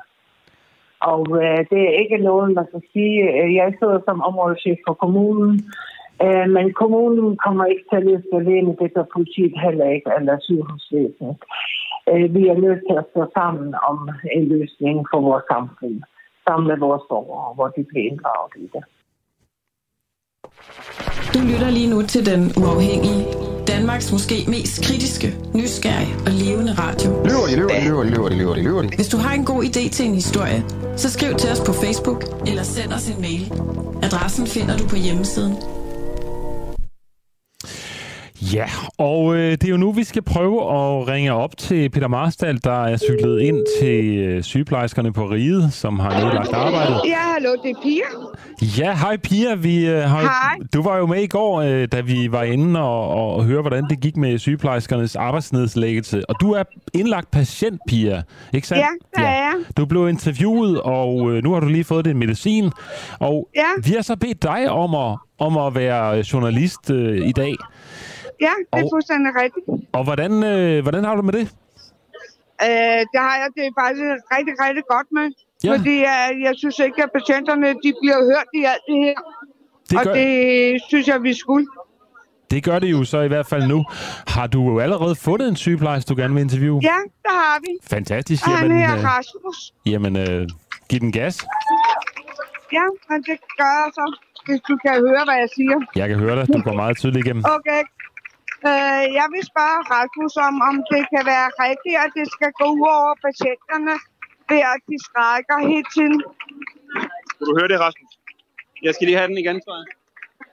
Om øh, du synes, at det er rigtigt, at det skal gå ud over patienterne, øh, at I skrækker hele tiden, og at øh, mange af os står og venter på at få vores behandling i flere måneder.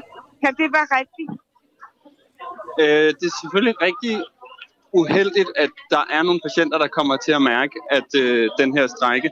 Men på den anden side, så er det det middel, vi har for at øh, råbe øh, politikere og ansvarlige i sundhedsvæsenet op, fordi vi står i en situation med en, en, øh, en kæmpe mangel på sygeplejersker, som kun bliver større og større og større. Der er, der er både problemer med at rekruttere sygeplejersker, der er problemer med at fastholde sygeplejersker, der er færre og færre ansøgere til sygeplejerskeuddannelserne, og alt det her kommer til at betyde, øh, og betyder allerede nu, at der er kæmpe lange ventelister, og der er behandlinger, der bliver udskudt, og der er behandlinger, der bliver aflyst, og det vil kun blive værre herfra.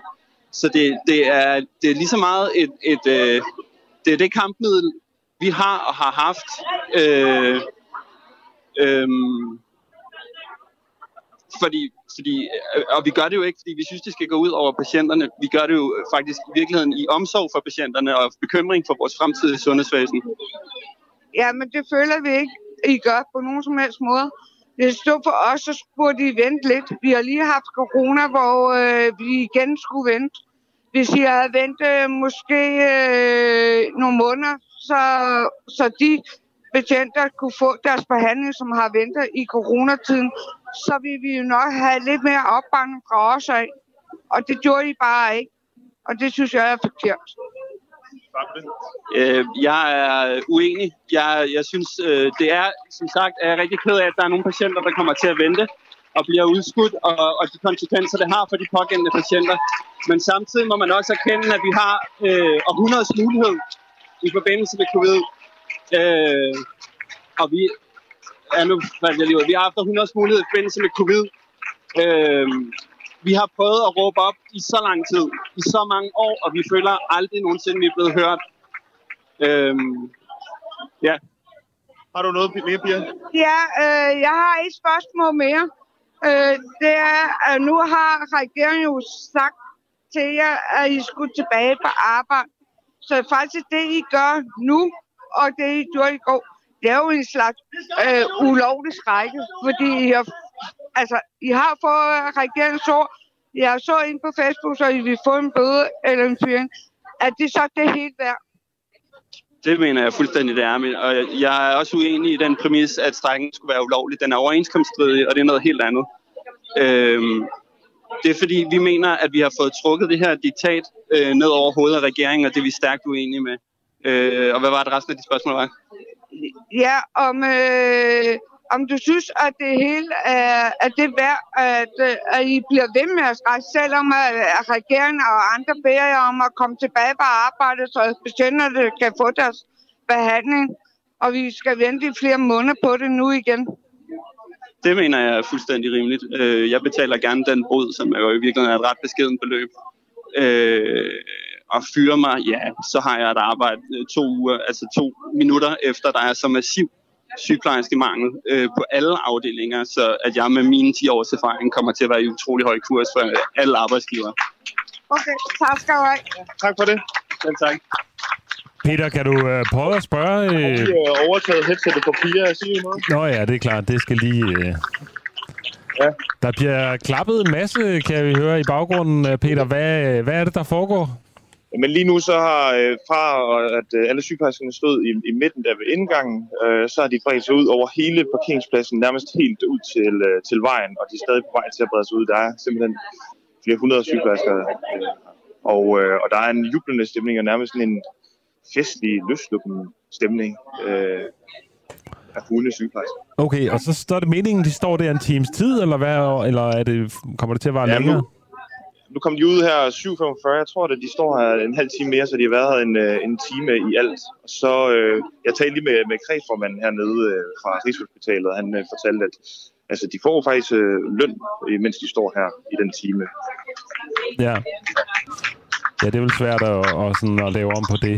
Det er jo det. Øhm, Hvad, er der ellers er der nogle sympatisører med, eller er det kun sygeplejersker, der står der? Eller hvordan er Der sådan? er sympatisører, der er både nogle tømmersvende, så er der folk fra øh, jord- og betonarbejdere, og så er der øh, jernbanearbejderne. De kommer alle sammen med store banner, hvor det står, at de, øh, de støtter sygeplejerskerne, og har stået der nærmest siden de kom. Og så en gang imellem, så kommer der en stor øh, vogn, sådan en øh, arbejdsvogn, som jeg tror kommer fra ja, jord- og betonarbejderne. Så kører de lige rundt foran øh, hovedindgangen, og så dytter de lige, mens alle sygeplejerskerne hujer, fordi det er jo et, et dyt for at støtte sygeplejersker, ja. kan man høre. Kunne du prøve at få fat i en af de der jord- og betonarbejdere?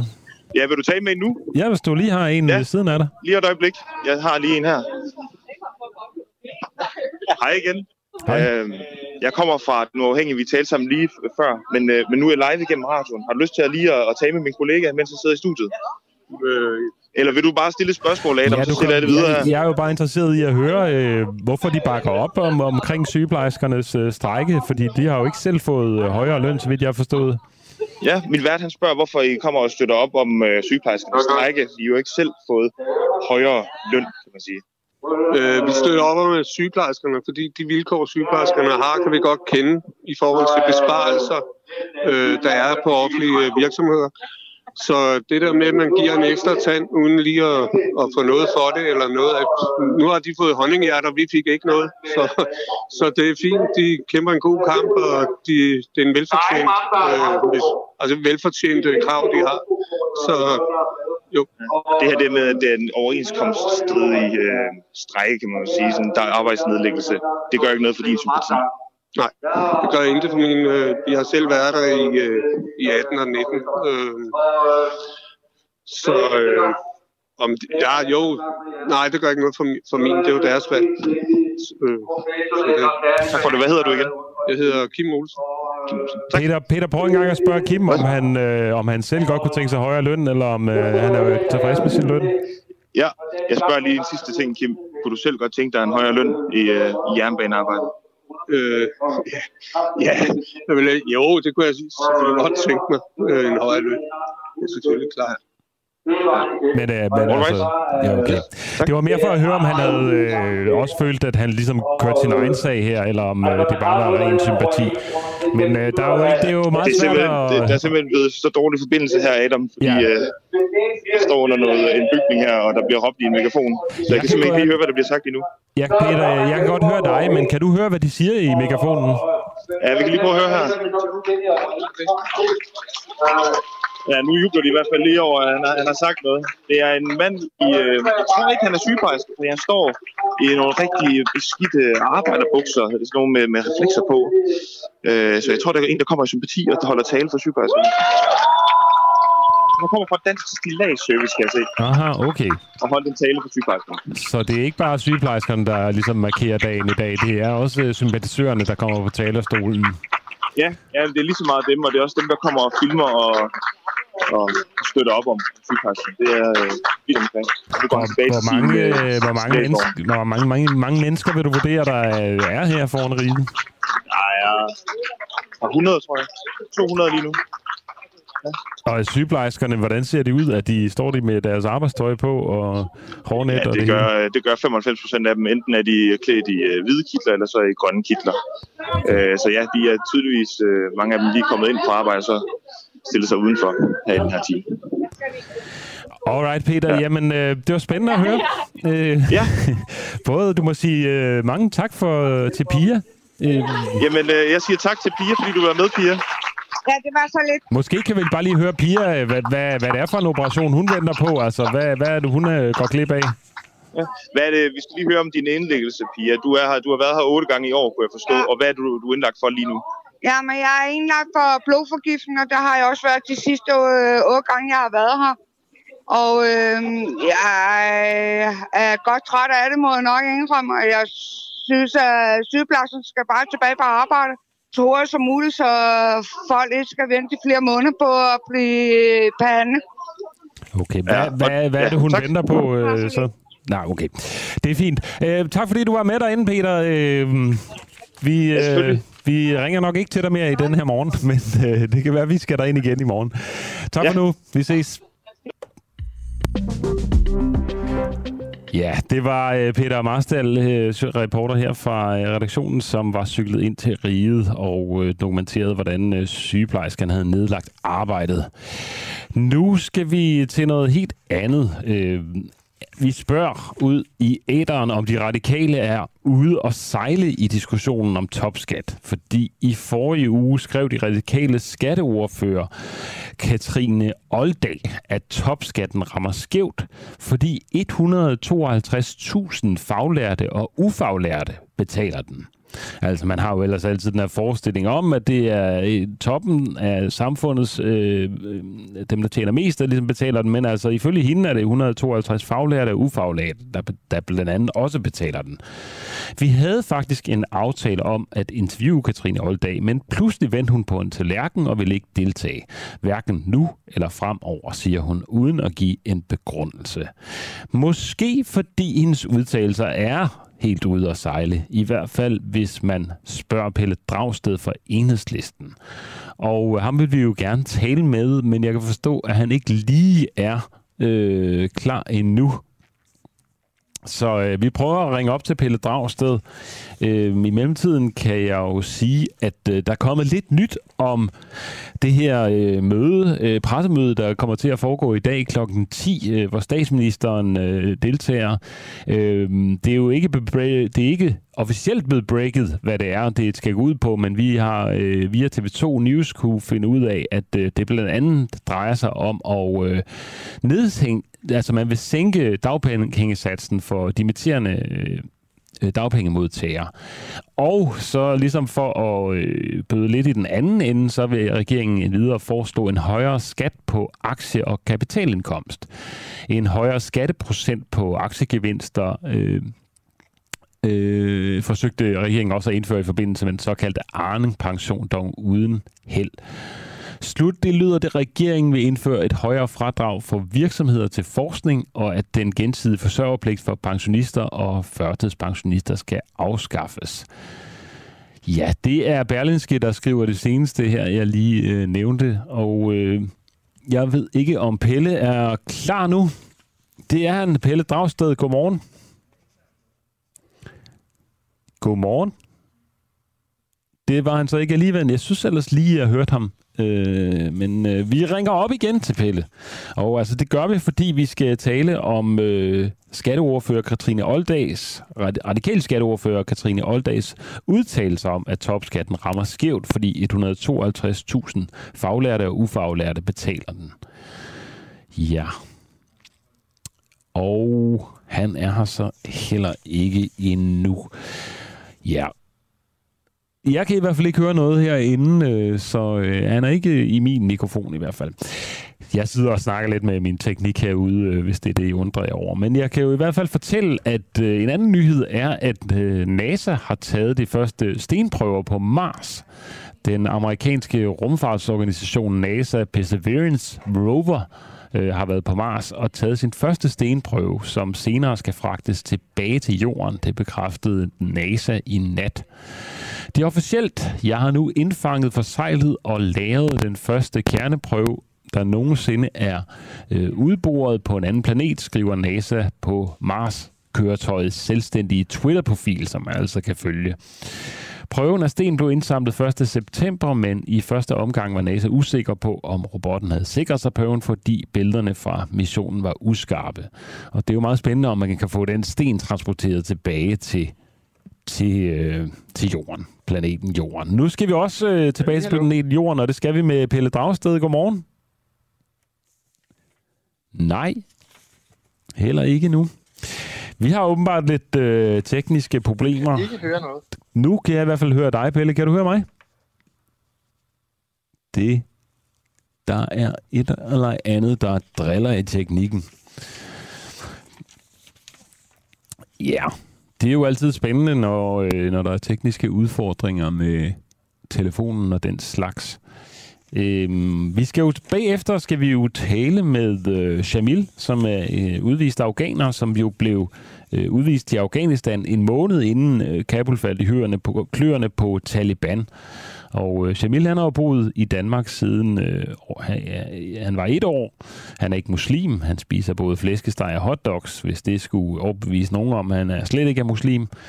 Han øh, blev udvist for blandt andet våbenbesiddelse og voldtægt og befinder sig i Afghanistan for øjeblikket, hvor han lever i frygt for, at Taliban vil finde ham og øh, slå ham ihjel. Ham skal vi tale med lige efter øh, Pelle Dragsted, hvor vi ringer op til Afghanistan. Nu skal jeg høre om øh, Pelle, om du er med. Det er jeg i hvert fald. Ej, jeg, det er jeg jeg glad ved, hvad der for skete. Jeg blev, jeg blev ligesom smidt af, og jeg kunne ikke høre, hvad I sagde. Og sådan noget. Men Ja. ja. Øh, ja, nu er jeg her. Det beklager vi meget. Øh, Nogle gange så driller teknikken her lidt, øh, når man... øh, Det er så i orden. Det er i hvert fald dejligt, du er med nu. Ja, vi skal jo ja. Tale om, om det her med øh, topskat, øh, hvor øh, i forrige uge var radikale skatteordfører Christine Oldag ude og sige, at topskatten rammer skævt, fordi 152 faglærte og ufaglærte betaler den. Tager hun fejl i det? Ja, det, men, det mener jeg, hun gør. Altså, der er omkring 9 procent af danskerne, der betaler topskat, øh, og det siger jo allerede der, at det er jo de 9 procent øh, rigeste, faktisk lidt under 9 procent, øh, som, som, som, som topskatten rammer. Og så skal man jo huske, at det, er jo, det kan jo godt være, at der er nogen, der lige sniger sig op over topskattegrænsen. Altså, lad os lige først få, få, få fakta på plads. Altså, Øh, topskattegrænsen er på øh, 544.000, øh, øh, øh, men det er efter arbejdsmarkedsbidrag øh, for det første. Det vil sige, at du skal op og tjene over 50.000 om måneden næsten, øh, før du rammer topskattegrænsen. Øh, faktisk lidt mere, fordi du må også gerne indbetale omkring, øh, øh, altså det du indbetaler til din pension, kan du også trække fra. Så du skal formentlig op på omkring mellem 52 og 55.000 om måneden, før du betaler topskat. Og det tror jeg, de fleste vil være enige om, at det er, det er ret høje lønninger. Ja. Øhm, så, så er det rigtigt at se på, at de kan finde øh, nogle øh, sygeplejersker øh, med meget natarbejde, eller nogle særlige faglærte grupper. Det kan være sådan noget som havnearbejdere, for eksempel, som hvis de arbejder øh, med meget højt øh, tempo, eller har en meget god akkord, når op over det her. Men mange af dem vil jo kun lige nå op over, og måske tjene, lad os sige, 10 eller 20.000 kroner om året af topskattegrænsen. Det vil sige, det reelle, de kommer til at betale øh, i topskat, er jo nogle få hundrede kroner om måneden. Aha, okay. Øh, så, så derfor mener jeg, at det er, det er skævt. Altså dem, der får virkelig meget ud af at afskaffe topskatten eller hæve grænsen, øh, det er jo dem, som fuldt ud kan udnytte det. Det er altså dem, som tjener måske øh, 70.000 øh, om, om, om måneden. Ja. Eller 60.000. Så altså, det er rigtigt nok, at der er omkring 152.000 faglærte og ufaglærte, der betaler topskat, men det du siger er, at de betaler altså ikke mere end et, et par hundrede kroner i topskat.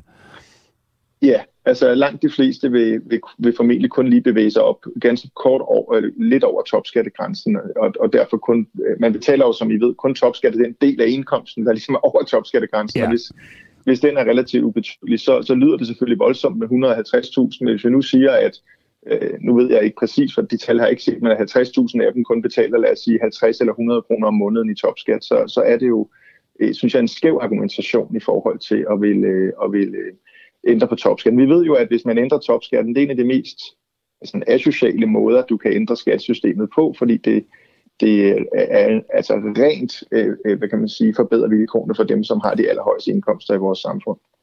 Ja. Men man, altså, det er vel også problematisk at sige, at topskatten rammer skævt, fordi hvis, man, hvis der er forhold, faglærte og ufaglærte, der tjener over øh, 52-55.000 om måneden, så, så har de vel Altså, så, så er de vel ikke på bunden af samfundet på nogen som helst måde, kan man sige. Det er jeg sådan set også fuldstændig enig i. Altså, det er jo det, man kan huske. Når folk er ked af at betale topskat, så skal man jo egentlig, burde man måske egentlig være glad for, at man har en indkomst, som, som, som kun øh, omkring hver tiende dansker har. Altså, man hører til en ualmindelig privilegeret gruppe, øh, hvis man overhovedet betaler topskat. Så, så man kunne, det, det er jo som udgangspunkt noget, man, man bør være glad for. Jeg så en, der sagde, altså, øh, jeg vil da, altså, jeg er glad for at betale topskat, det betyder, at jeg har en meget høj indkomst. Så det er jo fuldstændig rigtigt. Så man kan sige, hvis en, hvis en havnearbejder øh, på havnen i Esbjerg, øh, for eksempel, som hvis de virkelig knokler måske 60 timer om ugen, kan komme op og tjene en, en god løn, øh, er det op, så er det måske også fair nok, at, øh, at, at man er med. Så er man jo nogle af de, om så må sige, bredere skuldre, som, som kan være med til at øh, bære det tungeste læs. Ja. Altså, vi havde en aftale om at interviewe uh, Katrine Oldag fra De Radikale, uh, husker hun ja. er skatteordfører, men altså, hun vendte jo om på, på tallerkenen og ville ikke deltage, og hun skrev hverken nu eller fremover. Altså, tror du, at hun, hun er gået lidt i flyverskjul her, efter at, uh, at uh, hun har kigget lidt nærmere på tallene? Det ved jeg ikke. Øh, det kan være mange årsager til, men, men, øh, men vi ved jo i hvert fald, at, at der er jo relativt solid opbakning blandt øh, befolkningen heldigvis til, at vi har et progressivt skattesystem, altså forstået på den måde, at, at man ikke har en flad skat, men at man siger, at hvis man tjener rigtig mange penge, øh, så betaler man lidt mere i, i skat af den, af den sidst tjente krone. Øh, og det synes jeg også er, er et godt princip, fordi man kan sige, ja, man betaler mere i skat, men man har jo meget mere tilbage til sig selv øh, efter skat, end de fleste andre danskere har. Øh, og vi skal jo, hvis vi skal, ligesom skal finansiere vores velfærdssamfund, ikke, at vi kan komme gratis på hospitalet, og sende, øh, at vi kan få en øh, gratis uddannelse, uanset om, om forældrene har, har, har penge til at betale for det, så, så det skal det jo finansieres. Øh, og hvis man sænker topskatten, så er der nogle andre, der skal betale for det. Altså, så, så, så, så bliver det jo de 90 øh, procent andre danskere, som skal, skal til lommerne i stedet for. Og jeg synes, det er et sundt princip, at dem, som, øh, dem, som har været så heldige, eller også for den sags skyld også dygtige, der er jo nok en god blanding af, af held og dygtighed i, når man får høje indkomster, øh, at de også øh, er med til at betale lidt mere. Man skal også huske, altså, der er ikke nogen, der skaber velstand i sådan et vakuum, altså skaber en meget høj indkomst i et vakuum. Man er jo i et samfund, øh, hvor der er uddannelse, der, der øh, er, er, er arbejdskraften, der er infrastruktur, der er forskning, Øh, og man kan sige, at hvis du tjener rigtig mange penge, så har du også fået rigtig meget gavn af det samfund, der er omkring dig. Øh, og derfor er det måske også fair nok, at man så også betaler øh, en højere andel af det tilbage til det samfund, som, som er baggrunden for, at, at man har kunnet skabe den velstand mm. til sig selv. De radikale har jo været ude og sige, at, øh, at de meget gerne vil, vil lette på topskatten, øh, og er jo gået sammen med, øh, de konservative blandt andet, og sikkert også Venstre, om at ligesom slå til lyd for en, en lavere topskat, eller fjerne den helt. Øh, hvordan øh, påvirker det det politiske klima? Altså med, på venstrefløjen, tænker jeg, og regeringen samarbejdet? Jamen det er klart, der er en stor uenighed mellem de radikale og, og enhedslisten af SF og til det der Socialdemokraterne på de her spørgsmål, fordi de radikale jo, når vi kommer til den økonomiske politik, ligger meget langt til højre. Øhm, og det har de sådan set altid gjort. Det var også øh, de radikale, der øh, stod bag den sidste sænkelse, eller den sidste ændring af topskatte, øh, lettelse af topskatten, øh, sammen med Torning og Corridon. Øh, og, øh, og i det hele taget er de jo et parti, som i meget høj grad varetager de mest formugende menneskers interesser i deres økonomiske politik. Det er der ikke så mange, der ved, fordi de er radikale er jo, øh, når man kigger på, øh, når det gælder altså for eksempel mennesker med udlandsk baggrund, så banker der et, et stærkt socialt øh, hjerte, men, men når det kommer til den økonomiske politik, så er, der, så, er der, så er det altså et højere parti, og det giver selvfølgelig nogle, øh, nogle gnidninger øh, i, i det flertal, som står bag øh, øh, Mette Frederiksens regering. Ja. Øh, må jeg lige spørge dig om noget andet her? Nu øh, har vi jo kunne breake, at øh, regeringen ja. skærer i dagpenge til, til de nyuddannede. Øh, altså den såkaldte dimittenssats øh, skal, skal sættes ned, sådan så øh, det skulle motivere de unge til at komme øh, på de nyuddannede til at komme tage et arbejde. Øh, hvad, hvordan ser enhedslisten på den sag? Det ser vi meget alvorligt på. Altså dagpengesystemet er jo blevet undergravet gennem årtier. Det er blevet en altså mindre og mindre øh, mening at melde sig ind i en A-kasse, fordi at, øh, at dækningsgraden er blevet lavere, og, øh, og, og nu angriber man så dagpengesystemet igen fra en socialdemokratisk regering. Altså, jeg troede egentlig, at ligesom de her fortællinger, eller den her historie om den korridonismen, eller de her øh, reformamok, som Helle Thorning snakkede om, at, at man ligesom er gået væk fra de der såkaldt første generationsreformer, der, der handler om at skære i, i ydelserne, fordi så tror man, at folk kommer i arbejde. Men øh, så, så jeg er meget øh, overrasket og også meget øh, chokeret over, at, øh, at, de vil, øh, at de vil gå ind og skære i dimittenssatsen. Man skal huske, når man hører dimittenssatsen, så tænker man, at det er bare et lille hjørne af dagpengesystemet. Det er faktisk hver fjerde modtager af dagpenge, der er nyuddannet eller nyudlært, altså er på dimittenssatsen. Det er en ud af fire. Øh, og det er ikke bare akademikere, sådan som regeringen forsøger, og Venstre jo tidligere har forsøgt at, at sige. Det er, det er hver femte metalarbejder, der er arbejdsløs, der er på dimittenssats. Det er hver fjerde HK, og det er hver tredje øh, pædagog, altså blandt af dem, som er på dagpenge, som er, som er dimittenter. Så, så det her rammer meget bredt øh, øh, i dagpengesystemet. Så det, det er noget skidt, og det, og det der er det største problem, øh, udover at det selvfølgelig gør en masse mennesker fattigere, det er, at øh, vi risikerer simpelthen, at mange mennesker ikke melder sig ind i dagpengesystemet. Og det sagde Dagpengekommissionen, som regeringen selv nedsatte for nogle år siden, at dimittentsatsen er sådan en, er en vigtig element i ligesom at indsluse folk i vores, øh, i vores øh, solidariske arbejdsmarkedsmodel.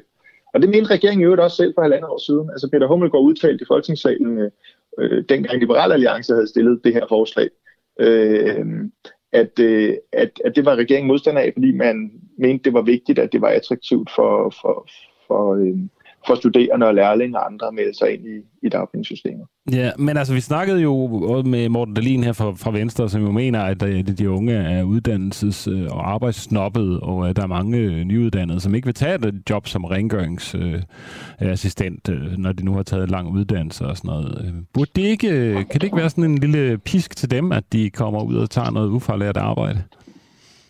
Jamen altså, for det første så er problemet jo, hvis de tager det ufaglærte arbejde, hvad for et arbejde skal de ufaglærte danskere så have? Altså det kommer ikke flere i arbejde af, at der er nogle studerende, der snupper det, øh, jobbet foran øh, en, kontanthus, en kontanthusmodtager for eksempel. Altså det er jo rigtigt, lige nu er vi i en tid, hvor der er ret høj efterspørgsel efter arbejdskraft, men vi ved jo godt, at sådan er det ikke altid. Altså øh, økonomien svinger hele tiden, og problemet med det her er jo, at øh, vi ved godt, at når der kommer en lavkonjunktur i økonomien igen, så er det typisk de unge og nyuddannede, der har allersværest ved at komme ind på arbejdsmarkedet.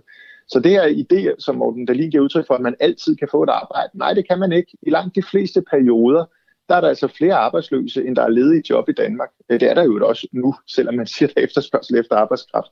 Så, øh, og, jeg, og jeg tror simpelthen heller ikke på, at, øh, at de unge er, øh, hvad hedder det... Øh, Stoppet. Øh, at, at, at, at, at dogne. Øh, jeg tror, at når man kommer ud øh, af, fra en uddannelse, man har brugt flere år på, så har man et stort ønske i livet, og det er at komme i arbejde og bruge de kompetencer, man, man har fået.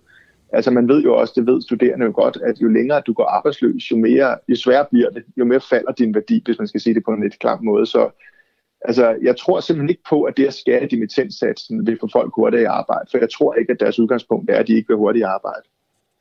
Okay, sådan lød det her fra Pelle Dragsted. Tak fordi du var med her til morgen. Det var helt i orden. Må have det godt. I lige måde. Du lytter til Den Uafhængige. Danmarks måske mest kritiske, nysgerrige og levende taleradio. Som politikerne ikke kan lukke. Mere end 3.000 medlemmer støtter os allerede.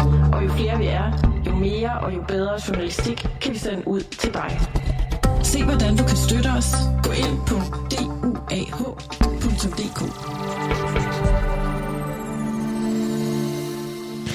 Ja, og du kan jo som sagt også bare sende en øh, uh, sms afsted til 1245 øh, og skrive UA, altså Ulla Anders eller uafhængig.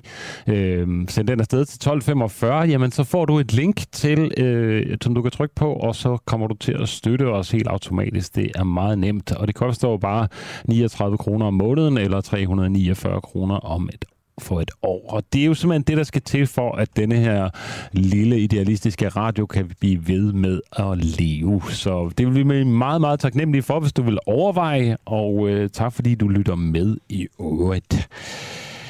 Ja, i lørdags var der næsten 200 frivillige, der havde taget turen til Hart Museum i Herning for at deltage i Spencer Tuniks kunstinstallation. Der skulle stå 200 mennesker, og de skulle være nøgne, og så skulle de udsmykkes med hvide laner efter kunstners anvisninger. Øh, Spencer Tockets er sådan en tunic, tror jeg, han hedder. Spencer Tunick, han er kendt øh, verden over for at lave sådan nogle installationer, hvor der ligger nøgne mennesker på gaderne og nøgne mennesker i Guggenheim og alt muligt. Og nu skulle det altså ske på Museet Hart i Herning. Det, der desværre skete, var, at øh, at en af de kvinder, som frivillige havde været med og stod nøgen, blev simpelthen øh, overgrebet af en, øh, en eller anden person, der øh, gik hen og øh, rørte ved hendes øh, kønsdel og hendes bryster, og øh, det var jo meget uheldigt. Øh, Holger Renberg, du er museumsdirektør på Hart. Godmorgen. Godmorgen. Forklar lige, hvad der skete.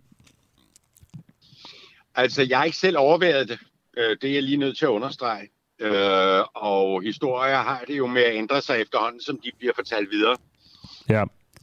Hvad har du men, hørt så? Øh, men jeg øh, har hørt, at øh, en, en person, som vi i øvrigt har på øh, vores overvågning, øh, havde færdighed i museet i løbet af hele dagen, og at han muligvis også lå sig, det ved vi ikke endnu, lå sig indregistrere sammen med de øvrige deltagere. Og øh, blev set siden sådan i nærheden og blandt de deltagende. Og på et tidspunkt løber han altså øh, frem og øh, befamler øh, en ung kvinde, og så stikker han af. Ja. Jeg har faktisk et lille lydklip, øh, jeg gerne vil spille, øh, som øh, TV MidtVest optog, da de snakkede med et, et øjenvidne lige efter mm. hændelsen. Det kommer lige her. He stretched uh, his right hand to the genital of that young lady. I was really shocked because I didn't expect anything, you know. First of all, I thought he's a crew member. Everybody, when it's naked, we are kind of vulnerable, you know. So something like this, I think, demands a very, very huge security. Ja, det han siger her på engelsk, det er, at altså, det er et øjenvidne, der siger, at øh, gerningsmanden rørte hendes skridt med sin højre hånd. Øh, de troede, han troede, at det var en af fotografens crew members. Øh, og så siger han, at man er sårbar, når man er nøgen, og derfor burde der være mere sikkerhed øh, til udstillingen. Øh, hvad havde du gjort for at sikre, at, øh, at der var sikkerhed? Um, ja, altså bagefter øh, er det jo klart, at man er overvejet, om man skulle have haft politi på, til stede. Uh, det vil nok have ødelagt en god stemning en smule. Men uh, vi har lukket, sørget for, at det foregik efter uh, museets åbningstid.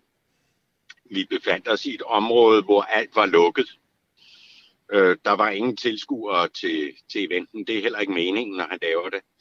Fordi, uh, der var ingen tilskuere? Nej. Nej, okay. Øh, så det vil sige, at, at det er i virkeligheden på sæt og vis, hvis man kan kalde 170 deltagere for diskret, så var det relativt diskret. Og øh, foregik på museets grund. Så vores vurdering havde været, at det, øh, altså det var så, ville være så altså mærkeligt. Det er slet ikke noget, vi forestillede os. Så vi er jo i øvrigt i, i, i, har været i kontakt med Spencer Tunick hele tiden øh, omkring, hvad han forventede, og hvordan han normalt øh, hvordan man normalt agerer i, i de situationer, som han jo har prøvet mange, gang, mange af. Ja, men altså, nu siger du, at det vil skabe dårlig stemning at have politi på stedet, mm. men øh, det skabte vel også dårlig stemning, at øh, en af de frivillige deltagende øh, blev udsat for et overgreb? Det må man sige. Ja, så, så burde du ikke have, have været mere opmærksom på at skabe en, en, øh, en sikkerhed omkring dem? Jo, det kunne man godt sige, men, men det, det er ikke noget, der har været sådan nødvendigt. Øh, altså, det du kan sige er, at jeg burde måske have forudset, at når der var tale om nøgenhed, øh, så, så opstår der også, hvad jeg tidligere har kaldt en hysterisk stemning. Og, og det kan være lige fra fordømmelse af nøgenhed til, at man bliver mere eller mindre stimuleret til at foretage sig åndssvage ting. Øh, og at, det er du selvfølgelig ret i, det kunne man måske have, have, have forhindret ved at have forebygget det. Ja, nu siger du jo selv, at der sker hysteriske ting, og når det er, der er nøgenhed og sådan noget. Så det må, havde du alligevel regnet med, at der ville komme en vis sensation nej, nej, det var omkring det. Jeg, det. Var, nej, nej. nej, det var det, jeg sagde, at det øh, kan jeg jo se nu, at det bliver der okay. åbenbart ved med. Ja. Hvad gjorde du for at løse situationen, dengang det skete? Jamen, der var ikke så meget at løse, fordi øh, jeg var slet ikke klar over, at det foregik. Nå, det var og, ikke til stede, eller? Og, Og jeg, nej, jeg, jeg passede mit arbejde, arbejde et andet sted. Men jeg, jeg øh, blev ringet op med det samme, og vi konfererede selvfølgelig om, at vi skulle have fat i politiet med det samme, og øhm, at vi muligvis havde øh, personen, gerningsmanden, på, på vores overvågning. Og, øh, og politiet kunne så meddele os, at det var, hvis, hvis det skulle meldes, så skulle det være den forulempede person, der, der meldte det. Det kunne vi ikke gøre. Nej. Var det noget, I opfordrede hende til så? Øh, vi meddelte hende, og og politiet meddelte, da vi havde sagt, at de ville selv tage kontakt til hende, for at høre, om, om hun ville ønske at anmelde det. Og gjorde hun det, ved du det? Ja, hun har anmeldt det, for jeg skrev til hende, og, øh, og undskyldte jo selvfølgelig på museets vegne, og, og, og spurgte, om der var noget, vi kunne gøre, og om, om, øh, om hun ønskede at anmelde det. Og hun skulle så meddele mig, at hun havde anmeldt det. Okay.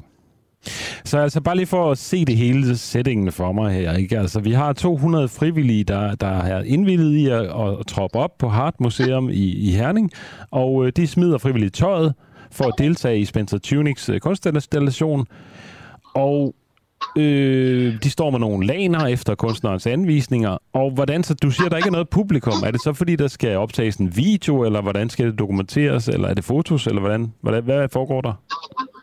Altså selve, selve det kunstværk, der kommer ud af det, har i virkeligheden ikke meget med selve processen at gøre som sådan. Altså det er ikke en forestilling, man tropper op for at se. Er det, hvad, hvad, hvad er det så, man skal se? Altså er det, Det er et foto det det er ah, et det er fotos. Okay. bagefter. Ja. Og det vil sige, at hver gang han har lavet et foto, så går de som regel verden rundt, øh, fordi de har en, en, en spektakulær funktion. Og det er jo også meningen, at menneskekroppen ikke skal være sådan identificerbar, øh, men at det, at det bliver øh, et, øh, lad os kalde det et hav af mennesker, som skaber et, et, et billede. Ja. Og så er der så ikke en af, en, en af tilskuerne, der har, øh, fordi der ikke har været nogen tilskuere, der har lavet det her overgreb. Øh, har du styr på, hvem hvem der har været øh, til stede øh, der øh, i lørdags?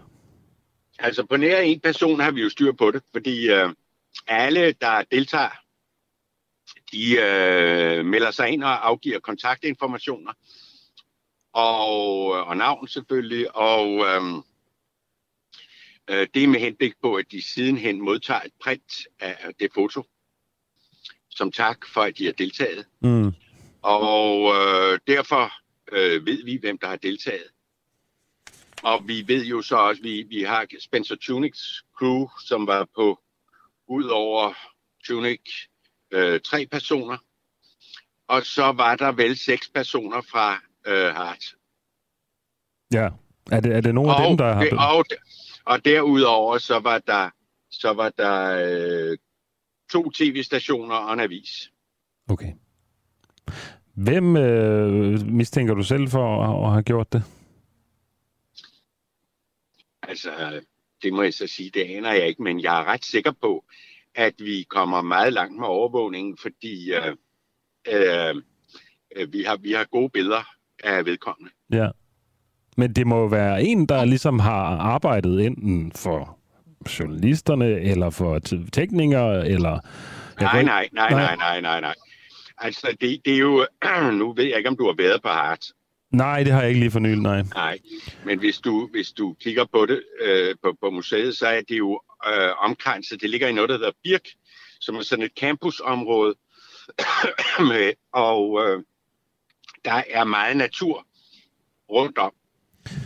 Okay, så det er Så- simpelthen en så- baneløber, eller hvad, der, der er løbet ind og... Det er, en, det er den omvendte streaker, ikke? Ja. Det er okay. den påklædte, der løber ind blandt de, øh, dine øjne. Men, men du ved det ikke, vel? Jeg aner det jo ikke, altså jeg har ikke begreb skabt om det Nej, nej. endnu. Men jeg håber så sandelig, vi fanger ham. Ja. Eller politiet fanger ham. Det håber vi. Øhm, hvad vil du gøre i fremtiden for at forhindre, at sådan noget her sker igen? Ja, jeg, jeg, vi bliver jo nødt til at overveje, hvis vi står... Altså, vi holder jo ikke sådan jævnligt øh, øh, events eller performative ting, hvor der er nøgne mennesker. Det er ikke sådan noget, vi, vi gør hver uge. Nej, det er klart. Uh, så, så det er one-off. Men men, øh, men generelt kan man sige, at, at vi selvfølgelig øh, må overveje såvel afspæring som, som nogle øh, vagter. Øh, måske i lidt højere grad end tidligere.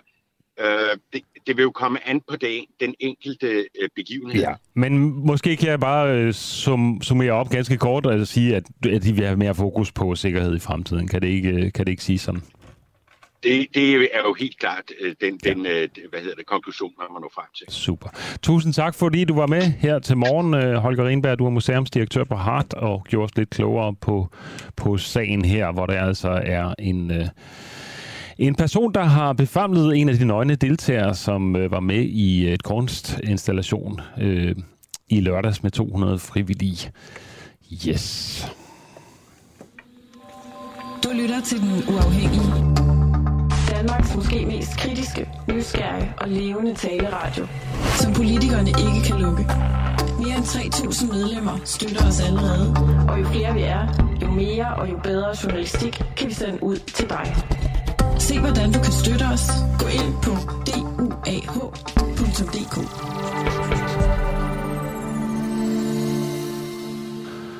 Ja, vi skulle lige øh, have en ny mikrofon på, derfor så fik jeg lige en ekstra omgang øh, støttejingle her, og det håber jeg, I kan leve med. Øhm, vi har jo ringet til Afghanistan, og øh, skal høre om Jamil er med. Ja.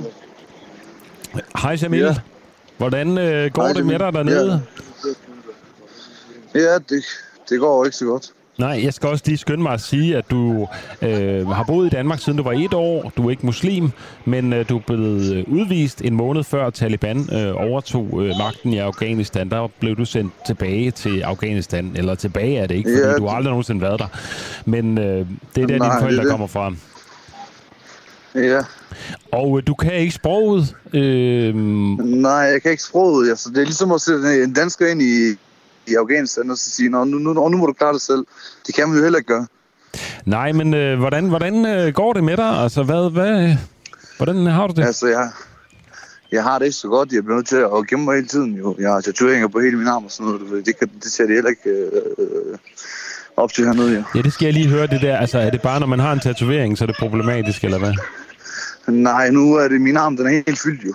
Ja.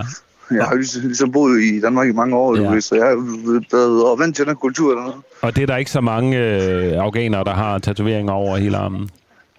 Øh, Nej, ikke lige som min, du ved. Okay. Altså, jeg har, altså hvis Hvad- Taliban, hvad er din tatovering? de, de, fanger mig, du ved. Jamen, det er alt muligt. Det er casino og øh, nogle, nogle dyr og alt muligt. Det afghanske flag også og alt muligt. Nå, men det er meget godt, det afghanske flag er på din arm. Hvad? Nej, det er nemlig det, ikke er. Fordi Okay. deres flag er skiftet. Nå, okay, så det er det gamle flag, ja. ja det er selvfølgelig ikke så heldigt. Hvad, okay. Nej, det er det. Øh, så. Ja. Jeg har hørt noget om... Situationen, den er meget kritikabel hernede. Ja. Hvad, hvor, hvad laver der du? kører øh, Taliban rundt overalt. Hvad laver du sådan til Jamen, jeg daglig? laver, jeg laver ikke så meget end at prøve at holde mig lidt skjult, du ved. Ja. Jeg har været så, der har været en dame, der er sød fra Danmark, der hedder Lene, som har hjulpet mig med at sende nogle penge til mig nu, og som, øh, øh, som har prøvet at, og, og, og, og hjælpe mig ud af Afghanistan. Okay. Ja, det er vel ikke helt så nemt lige for tiden, hvor, hvor Så lufthavnen... det er det, jeg lukket. håber kommer til at ske. Ja. Jeg kan Nej, høre, du... de siger 50 procent af dem, der er. Øh, du? Jamil, jeg kan høre, du går rundt øh, uden for et sted. Er det ikke rigtigt? Jo, det er rigtigt. Jo. Hvad, hvad, hvad, det er der ikke hvor, andre, der gør hvor er du henne, og hvad ser du? Jamen, jeg ser ikke så meget. Jeg står bare i sådan nogle gyder, du ved. Okay. Der kommer ikke så mange af Taliban herude. De kører jo mest i biler og sådan noget, du ved. Okay, så du går ind et sted, hvor man kun kan gå. Ja, lige præcis. Ja. Jeg har fået hørt noget om, at øh, du havde en, øh, oplevet en ret ubehagelig episode med dine naboer, der fik skåret halsen over. Kan du prøve at fortælle den? Ja, det var sgu lidt... Det var sgu, ja. Det ved jeg ikke, hvordan jeg skal beskrive til dig. Hvor Der du bor i en oplysning. kælder, har jeg hørt. Og så, øh, hvad, hvad sker Nej, jeg har, fået, jeg, jeg har fået et værelse en Lene, der hun har betalt nogle penge, og så har jeg fået et værelse. Og okay. i, det, i, det, i, i, den, i, i den der lejlighed, der bor der fem og familier i. Det er nogen, der har arbejdet for den tidligere regering og sådan noget, du ved, så som også, som også gemmer sig. Aha. Og så var det sådan, at øh, de kom op, og de tog, tog fat i dem, og, og de havde vel deres navn, og, og, og, og, og, og hvem de var. Så var der et, et personaldame, som jeg var lige, lige godt kommet op, du ved. Jeg sagde til dem, jeg arbejder her, du ved. Og sådan, sådan. Det sagde hun mere, det gør han, og sådan, sådan. Så lå han, lå, han- lå, lå han med være, du ved. Og så, så var det bare, de skar og halsen over på de tre andre der. Og, og var du i rummet, da, da det fik øh, skåret halsen over? Ja, jeg stod, jeg stod og så på det. Okay. Og, og det, hvor, Det var- hvorfor, hvorfor fik de skåret halsen over? Det er fordi, de har arbejdet for en tidligere regering. ja. Og var der kampe? Øh, gjorde de modstand? Eller hvad, hvordan? Øh, Nej, du må jo ikke have noget, du må jo ikke have nogen pistol eller noget derhjemme nu. Hvis det er de, de og finder dem og prøver at slå det ihjel. Men, men prøv at forklare situationen helt konkret. Du sidder inde i din lejlighed, eller sidder du sammen med dem, eller hvordan? Nej, jeg var ude og ryge smøg. Ja. Og så kommer jeg op, og så ser jeg, der lige pludselig er der er tre, tre, fire mænd deroppe. Og så bliver jeg bange, du ved. Jeg kan, jeg kan jo se, at de står med, med deres gevær og sådan noget, du ved. Jeg kan godt se, hvem det er. Og så sker den, den episode der. Ja, prøv at forklare, hvad der sker. Jamen, jeg kommer ind der jo. Og så siger hende der med det samme. Han arbejder her til dem, du ved. Og den vælger de to på. Og så, så tager de tre andre, du ved. Og så, så, så, så, så tager de bare sådan en, øh, en kniv, du ved. Siger Allah, Allah Akbar, så, så, skal det bare halsen over på dem. Og, og, og, og hvordan ser det ud? Men Det ser jo ri- rimelig bare ud. Ja. Det er ikke noget, jeg er vant til at se. Nej. Okay, men jeg tænker bare, der må virkelig være noget blod over det hele, og, og, og det Ja, det blev det også. Deres koner skreg, og deres børn skreg, og det var helt færdigt. Okay, og hvad gjorde du så? Mig, jeg skyndte mig ud igen derfra. Okay. Hvad, øh, altså din kæreste fortalte i går, at øh, du har en diagnose. Hvad, hvad, hvad er det for en? Jeg har mange diagnoser. Jeg har PTSD, og jeg har angstforestillinger, og jeg har stærkt depression og, stress, og jeg har en masse diagnoser, du ved. Ja. Okay. Øh, problemet er jo det, ikke? At Danmark, de har så sendt mig ud til et sted, som de ved, at jeg risikerer enten at blive slået, slået ihjel, eller blive øh, tortureret. Og det synes jeg bare ikke er i orden. Jeg synes, Danmark, de har skrevet under på nogle ko- konventioner, det synes jeg, skal overholde, du ved. Ja. Og det synes jeg bare ikke, de gør. De kan jo ikke sidde og sige til andre mennesker, at I skal overholde loven, ikke? Og så, når det er, de ikke gør det, så bliver de smidt til Afghanistan. Men når det er, de, de, de ikke selv holder loven, hvad fanden så skal man gøre? Ja. Hvad har du lagt af flugtplaner? Altså, har du nogen planer om at prøve at, at komme ud af Afghanistan, eller hvad? hvad? Altså, jeg prøver hele tiden at komme ud. Hele tiden prøver jeg at komme ud. Ja. Men det er ikke, det, det er sgu ikke, det er sgu ikke, ikke og sådan nemt. Hvad, hvad, Lufthavnene, de, er de er jo lukket, Ja, det og duer ikke. det er lukket, jo. hvad har du så tænkt dig at gøre? Jamen, jeg ved det ikke endnu. Jeg har tænkt mig... at- Jeg har snakket med en smugler, du ved, der kan få mig til Pakistan, du ved. Okay. Så det vil jeg prøve i første omgang. Det koster jo en masse penge, gør det ikke det? Hvad skal man betale for Jo, sådan det noget? har, he- det har, jo, jo, og det har hende der le- alene fra Danmark af. Hun har været så sød at betale for. Okay. Hvad skal man betale for det? Det koster 4.000 dollars. 4.000 dollars for at blive pragtet til Pa- Pakistan. Ja. Og, øh, og hvordan skal foregår det så? Skal man så... Øh, Jamen. Ved du det endnu? Det er for, jamen, jeg ved det ikke helt endnu. Jeg har ikke prøvet det. Så, Okay. så, Hvornår er det, du skal... jeg, jeg venter spændt. Ved du, hvornår du skal, skal prøve det? Det ved jeg heller ikke nu. Han ringer bare op lige, bare op lige, så siger han til dig, prøv at du har to to timer til at være klar. Så skal du sidde. Okay. Så du går og venter på, at du bliver ringet op for at prøve at flygte til, til Pakistan? Ja, det gør jeg. Okay. Øhm. Hvad? Øhm, ja. Tror du, at øh, det, altså, er, du, er du bange for at dø nu her, når du render rundt i, i gaderne? Jamen, altså, det, det er man hele tiden, jo. Man skal være vagt hele tiden, jo. Ja. Jeg er blevet, jeg er blevet, du har jo set den her historie i BT, og så er det det. Hvad er det for en historie, du tænker på? Da vi blev taget til fange af Taliban hernede. Så er næsten hjemme. Så er hjælp dig. Hvem snakker du med lige der? Det er en af mine venner hernede fra. Okay, Han sidder sammen med mig. okay. Har du fået lært lidt af sproget? Altså, øh, kan du, kan du lidt Jeg har prøvet lidt. Jeg har prøvet lidt, lidt, lidt, du ved, men jeg kan ikke sige så meget, du ved, men jeg kan sige lidt. Hvad kan du sige? Det bliver ligesom nødt til at lære, jamen, jeg kan lige jeg kan sige hej og goddag, og jeg har det fint, og du ved, Ja, det er så vanligt sådan. okay. Nå, det, det, vi vender tilbage til dig, håber jeg, Sevilla. Øh, det bliver sgu spændende at se, øh, hvad der sker med det sag, om det lykkes dig at flygte ud af, af Afghanistan. Øh, vi hørte jo lige her nu, at, du, at der er en venlig person, der har doneret penge til dig, så du kan betale 4.000 dollars for at flygte til Pakistan her en af dagene, og du venter bare på et opkald. Så må vi se, hvad der sker. Er det okay, hvis vi ringer til dig og hører, hvordan det går? Ja, ja, det må du godt, det må du, Alright. det må du godt. ja. Jamen tak, fordi du vil være med, Jamil. Øh, Jeg løber igen, du. Det var, det var så lidt. Held og lykke med det. Ja, vi er færdige med en uafhængig morgen. Øh, Der er ikke andet øh, tilbage end at sige øh, tak, fordi I lyttede med. Øh, Vi havde Morgenholdet bestod af Peter Marstal, der var inde ved Rigshospitalet, og Nikolaj Jul var i studiet. Mit navn er Adam Dreves. Og til sidst, sidst kan jeg selvfølgelig sige, at øh, du kan støtte os ved at sende en øh, sms til 1245, skriv UA, så får du et link, og på den måde kan du blive medlem og øh, få adgang til vores øh, redaktionslokale på Facebook, hvor du kan komme med indspark og idéer til programmer, ting du synes er uretfærdige, som vi skal tage op, ting som øh, du tænker er vigtige at få belyst. Øh, vi læser alt, hvad der bliver skrevet i redaktionslokalet på Facebook, og øh, tager det op, hvis vi synes, det er spændende, og der er tid til det. Det er klart, alt kan ikke komme med, men vi læser det. Så øh, fat det mobil og send et UA afsted til 1245. Der er ikke andet end at sige øh, tak for den her morgen. Øh, vi håber, at øh, I får en god dag derude, og tak fordi I lyttede med.